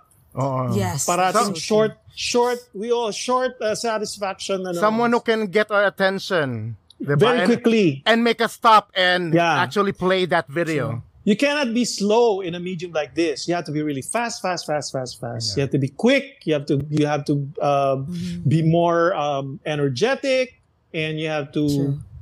you master the the art of connecting to another person on the other side of the flat screen that we're looking at right now. Yeah. Galing. That's a very Yeah. good advice, no? So, wag muna tayo titigil. Wag po kung Don't stop. titigil. Don't stop. Just oh, doing. mag-TikTok ka na daw! Nahiya ako. Nahiya ako. paano yun? TikTok. Ayoko Oo. na. Ano Okay yung na. masayo sa'yo? Oh, Okay diba? na kasi nagaganito. Na, alam mo, masaya na kami sa pina, napapakinggan yung, at maraming taong nagugustuhan yung mga inspiring stories. Ay nako, kailangan magpa- magpaturo Masaya na na tayo kami. ng choreography kay Miss Sherilyn Reyes sa TikTok. Oo nga. Tama. yung mga- O, Tama. diba? Yung mga- Sinabihan na kami ni Sherilyn, sabi niya, ho, ayan, mag-ano na kayo, mag, ah, TikTok. magsayaw Si- na si kayo. Sheila. Ayan, yung ganyan. Eh, Si- eh, ganyan, ganyan, ganyan, o, diba? Oh my Oh. God, Si ano, si. Ogie Alcacid celebrated 1 million ano, uh, 1 million subscribers in his TikTok. So, I mean, he's an artist from our generation, right? From the Yes. from the late 80s. Pero somehow he's learned to adapt Correct, to this dapat. generation successfully, you know? Sige. So, not everybody has that skill or has that courage to do it. Maybe they can maybe maybe you know um you ju- but you know I, I remember Ogie he he would try, you know, he would he would start and then you won't see him again and then now he's more consistent. It's a it's also a game of consistency. You know. Yun, yun na nga. And Oo, having the courage consistency. having the courage to embrace the new normal kasi syempre iba na yung method of uh, connecting with another person now, 'di ba? Sa ganito. So True, true. So yung mga ka-age ko, yung mga ka-age ko diyan, huwag kayong matakot sa magpipipindot ng mga telepono Oo, oo, nyo. oo. Let's learn and adapt, to Adapt, this no? new Yeah. way. Kasi yung iba takot na takot. At mukhang mataga- matatagalan pa nga itong ito Oh, yung yeah, new way yeah. natin eh. Uh, just Kasi to alam mo, adapt, no? yung ginawa na, nag-start kami last year ni Jessie, nag-ano na kami, nagpa-plan na kami, uy, dahil sa ginagawa natin kalokohan na to, ang dami natin bibisitahin sa next year. Mga artista, mga friends na sila. Yes. Eh, dumating na yung 2021, ito pa rin tayo. Hindi pa rin pwedeng uh, know. So we pumunta. don't, So, everything is still uncertain. So Yeah. bahala na. We just have to do what we gotta do right now, diba? So moving forward tayo, moving forward lagi. yes, yes, pivot and adjust and move forward. Grabe. Yes. Ang dami naming natutunan sa'yo. Alam, feeling ko parang ako nagbasa ng libro. like I've read a book and I've, le- Mm. I've finished it in like two, actually in two hours. Like all this knowledge tagal that, natin eh. that I just acquired right now in a span of two hours. I feel like hitik na hitik talaga. Sobra. And, Salamat. I'm- and for sure, by tomorrow and onwards, of moving forward, ang daming manunood dito and they would definitely watch this kasi ang dami ninyong matututunan. Naku, dami ko. Yes, Kakwento yes. ko to sa lahat na guys, kung gusto niyo matuto ng talagang one-on-one, ito, in two hours, boot camp. This is a boot camp. Salamat. Thank you guys. Thank you. I enjoyed myself. And Oo I look nga, And forward likewise. I look forward to your uh, Vilma Santos uh, streaming. I know. Oh, we're so excited. Grabe. Marami Tito, rin yung makukwenta sa'yo. Mura, Oh my. God. At saka si, ano, si um, Tito Boy also, he will have another interview with us. So, Oh, syempre, great, great. Maraming, ano Great. yun, marami na naman kakwento. We'll, we'll catch up with Tito Boy, yes. Yes. Yeah, tell him about the time na when I was starting, when he Oo helped nga, me. so yes, Oo yes, nga, yes. oo. I'm sure Yeah. kakwento niyan. Ang dami niya Yeah. kakwento uh, about you. My God, ang Oh. saya. Ang saya-saya Thank mo you, thank you so much. Uy, Thank you. promise ha, pag bumalik ka dito sa US ha, pumunta ka dito ha, Sure, kailangan sure, natin. sure, sure. Ha? Dapat mag-ano tayo, mag-dinner or lunch or whatever. Hindi lang yun, papasyal ka Magkakitaan. namin. Give us, yes. Yay! Give us like, because I know that um you'll be busy, I'm sure, but give us like a day or or, or two, tapos tara, Sure. gagala tayo. So, Sure, kwentuhan sure, mo pa sure. kami. Mas maraming kwento off the record. Mas marami. Promise. Marami pa. Hoy, wala, yun. Wala pa kalahating. Wa- oo nga, mukha nga eh. Mukha nga eh. Tsaka dadaling ka namin doon sa mga hole-in-the-wall places na hindi pang tourist. Yung mga pang cool places okay, na okay. makikita mo. Parang, wag mo akong dalhin doon, doon tayo dadaling ka namin sa mga cool Ah, sige, sige, sige. Ha? At yung Tayo-tayo lang ha. tayo Oo. lang para ano, para maraming kwentuhan. Ah! Tama. Sige. Hoy, add ka namin sa Facebook, ha? Oo, Yes, oo, yes, ha? please, please. Yes. Thank you. Ko, mukhang Take care, take care, be to. safe ha, everyone. Uy, ikaw din ha. Nako. And I wanna I wanna just say to all my friends out there watching right now on, on the stream, uh, thank you for for catching the show, and uh, I'll see you all soon. My God. Teka, do you have anything to plug as well? Anything to Um, plug? Yes. I'll post it na lang in my Facebook. Yung uh, nakalimutan ko na kasi yung, ay, yung date ng ano. eh. Ah, September 2 pala yung yung grand finals ng ano ng uh, standout sa Kumu. Ay, It's gonna happen in Kumu. Kumu. Sh- we'll share it, I'm one ha? of the We judges there. Yeah, yeah. Please, please. Diyos Thank ko, you. ang daming ginagawa ni Mr. Carlo. Grabe. Okay, Salamat. Chicas, yes, close our show, Chicas. Yes. Go. Thank you, Okay. mga kaogat, for tuning in to this fun episode. Don't forget to share this ep- episode amongst your friends and also follow us here on Over a Glass or Two in Facebook, uh, Instagram, Twitter, and also Twitch. And subscribe to our Over a Glass or Two YouTube channel. Mr. Carlo Rosa, thank you for all the stories. At nakilala ka namin ng lubusan. And looking forward na ma-meet ka namin and mga off-the-record kwento mo pa, di ba? Yan, Let's make a namin. toast, guys. May Yes. katas bago, Okay. bago maputol na naman. Bago maputol na naman, yes! Mga, uh, Carlo and mga kaogat, amidst the Yes. pandemic, let's still find ways to be happy. Let's all talk about it over a glass or two. Bye! Thank you, Carlo! Bye! Thanks, everyone!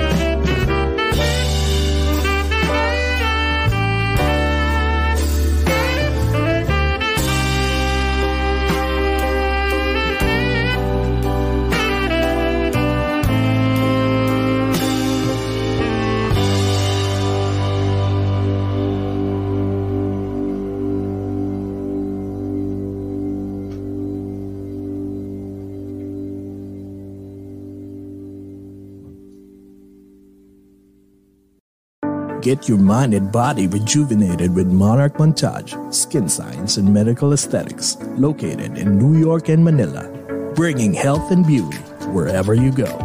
From a simple Botox to a fat reducing and muscle mass gaining MSCO. For more information about their quality services and locations, call or text 917-633-7710 or email at monarchmontage at gmail.com. Monarch Montage, the beauty and health continuum. Coco Productions presents the JR Homecoming Tour. Catch JR live in the following cities. Cerritos, California, Canoga Park, California, Woodside, Queens, New York, Panorama City, California, Louisville, Texas, and Las Vegas, Nevada. Get your tickets now. 805 607 5123. Easy Mill live at the Halloween Festival presented by Friction Live SNRG in Falls Church, Virginia on October 30, 2021 from 2 to 11 p.m. For tickets and sponsorship details, call 571-552-1387. Witness the legendary musical icon Eli Buendia live in his Essential US Tour 2021 on November 20th at 8 p.m. at the Avalon Hollywood in Los Angeles, California. Grab your tickets now. That's www.2021 EliBuendiaUSTour.com.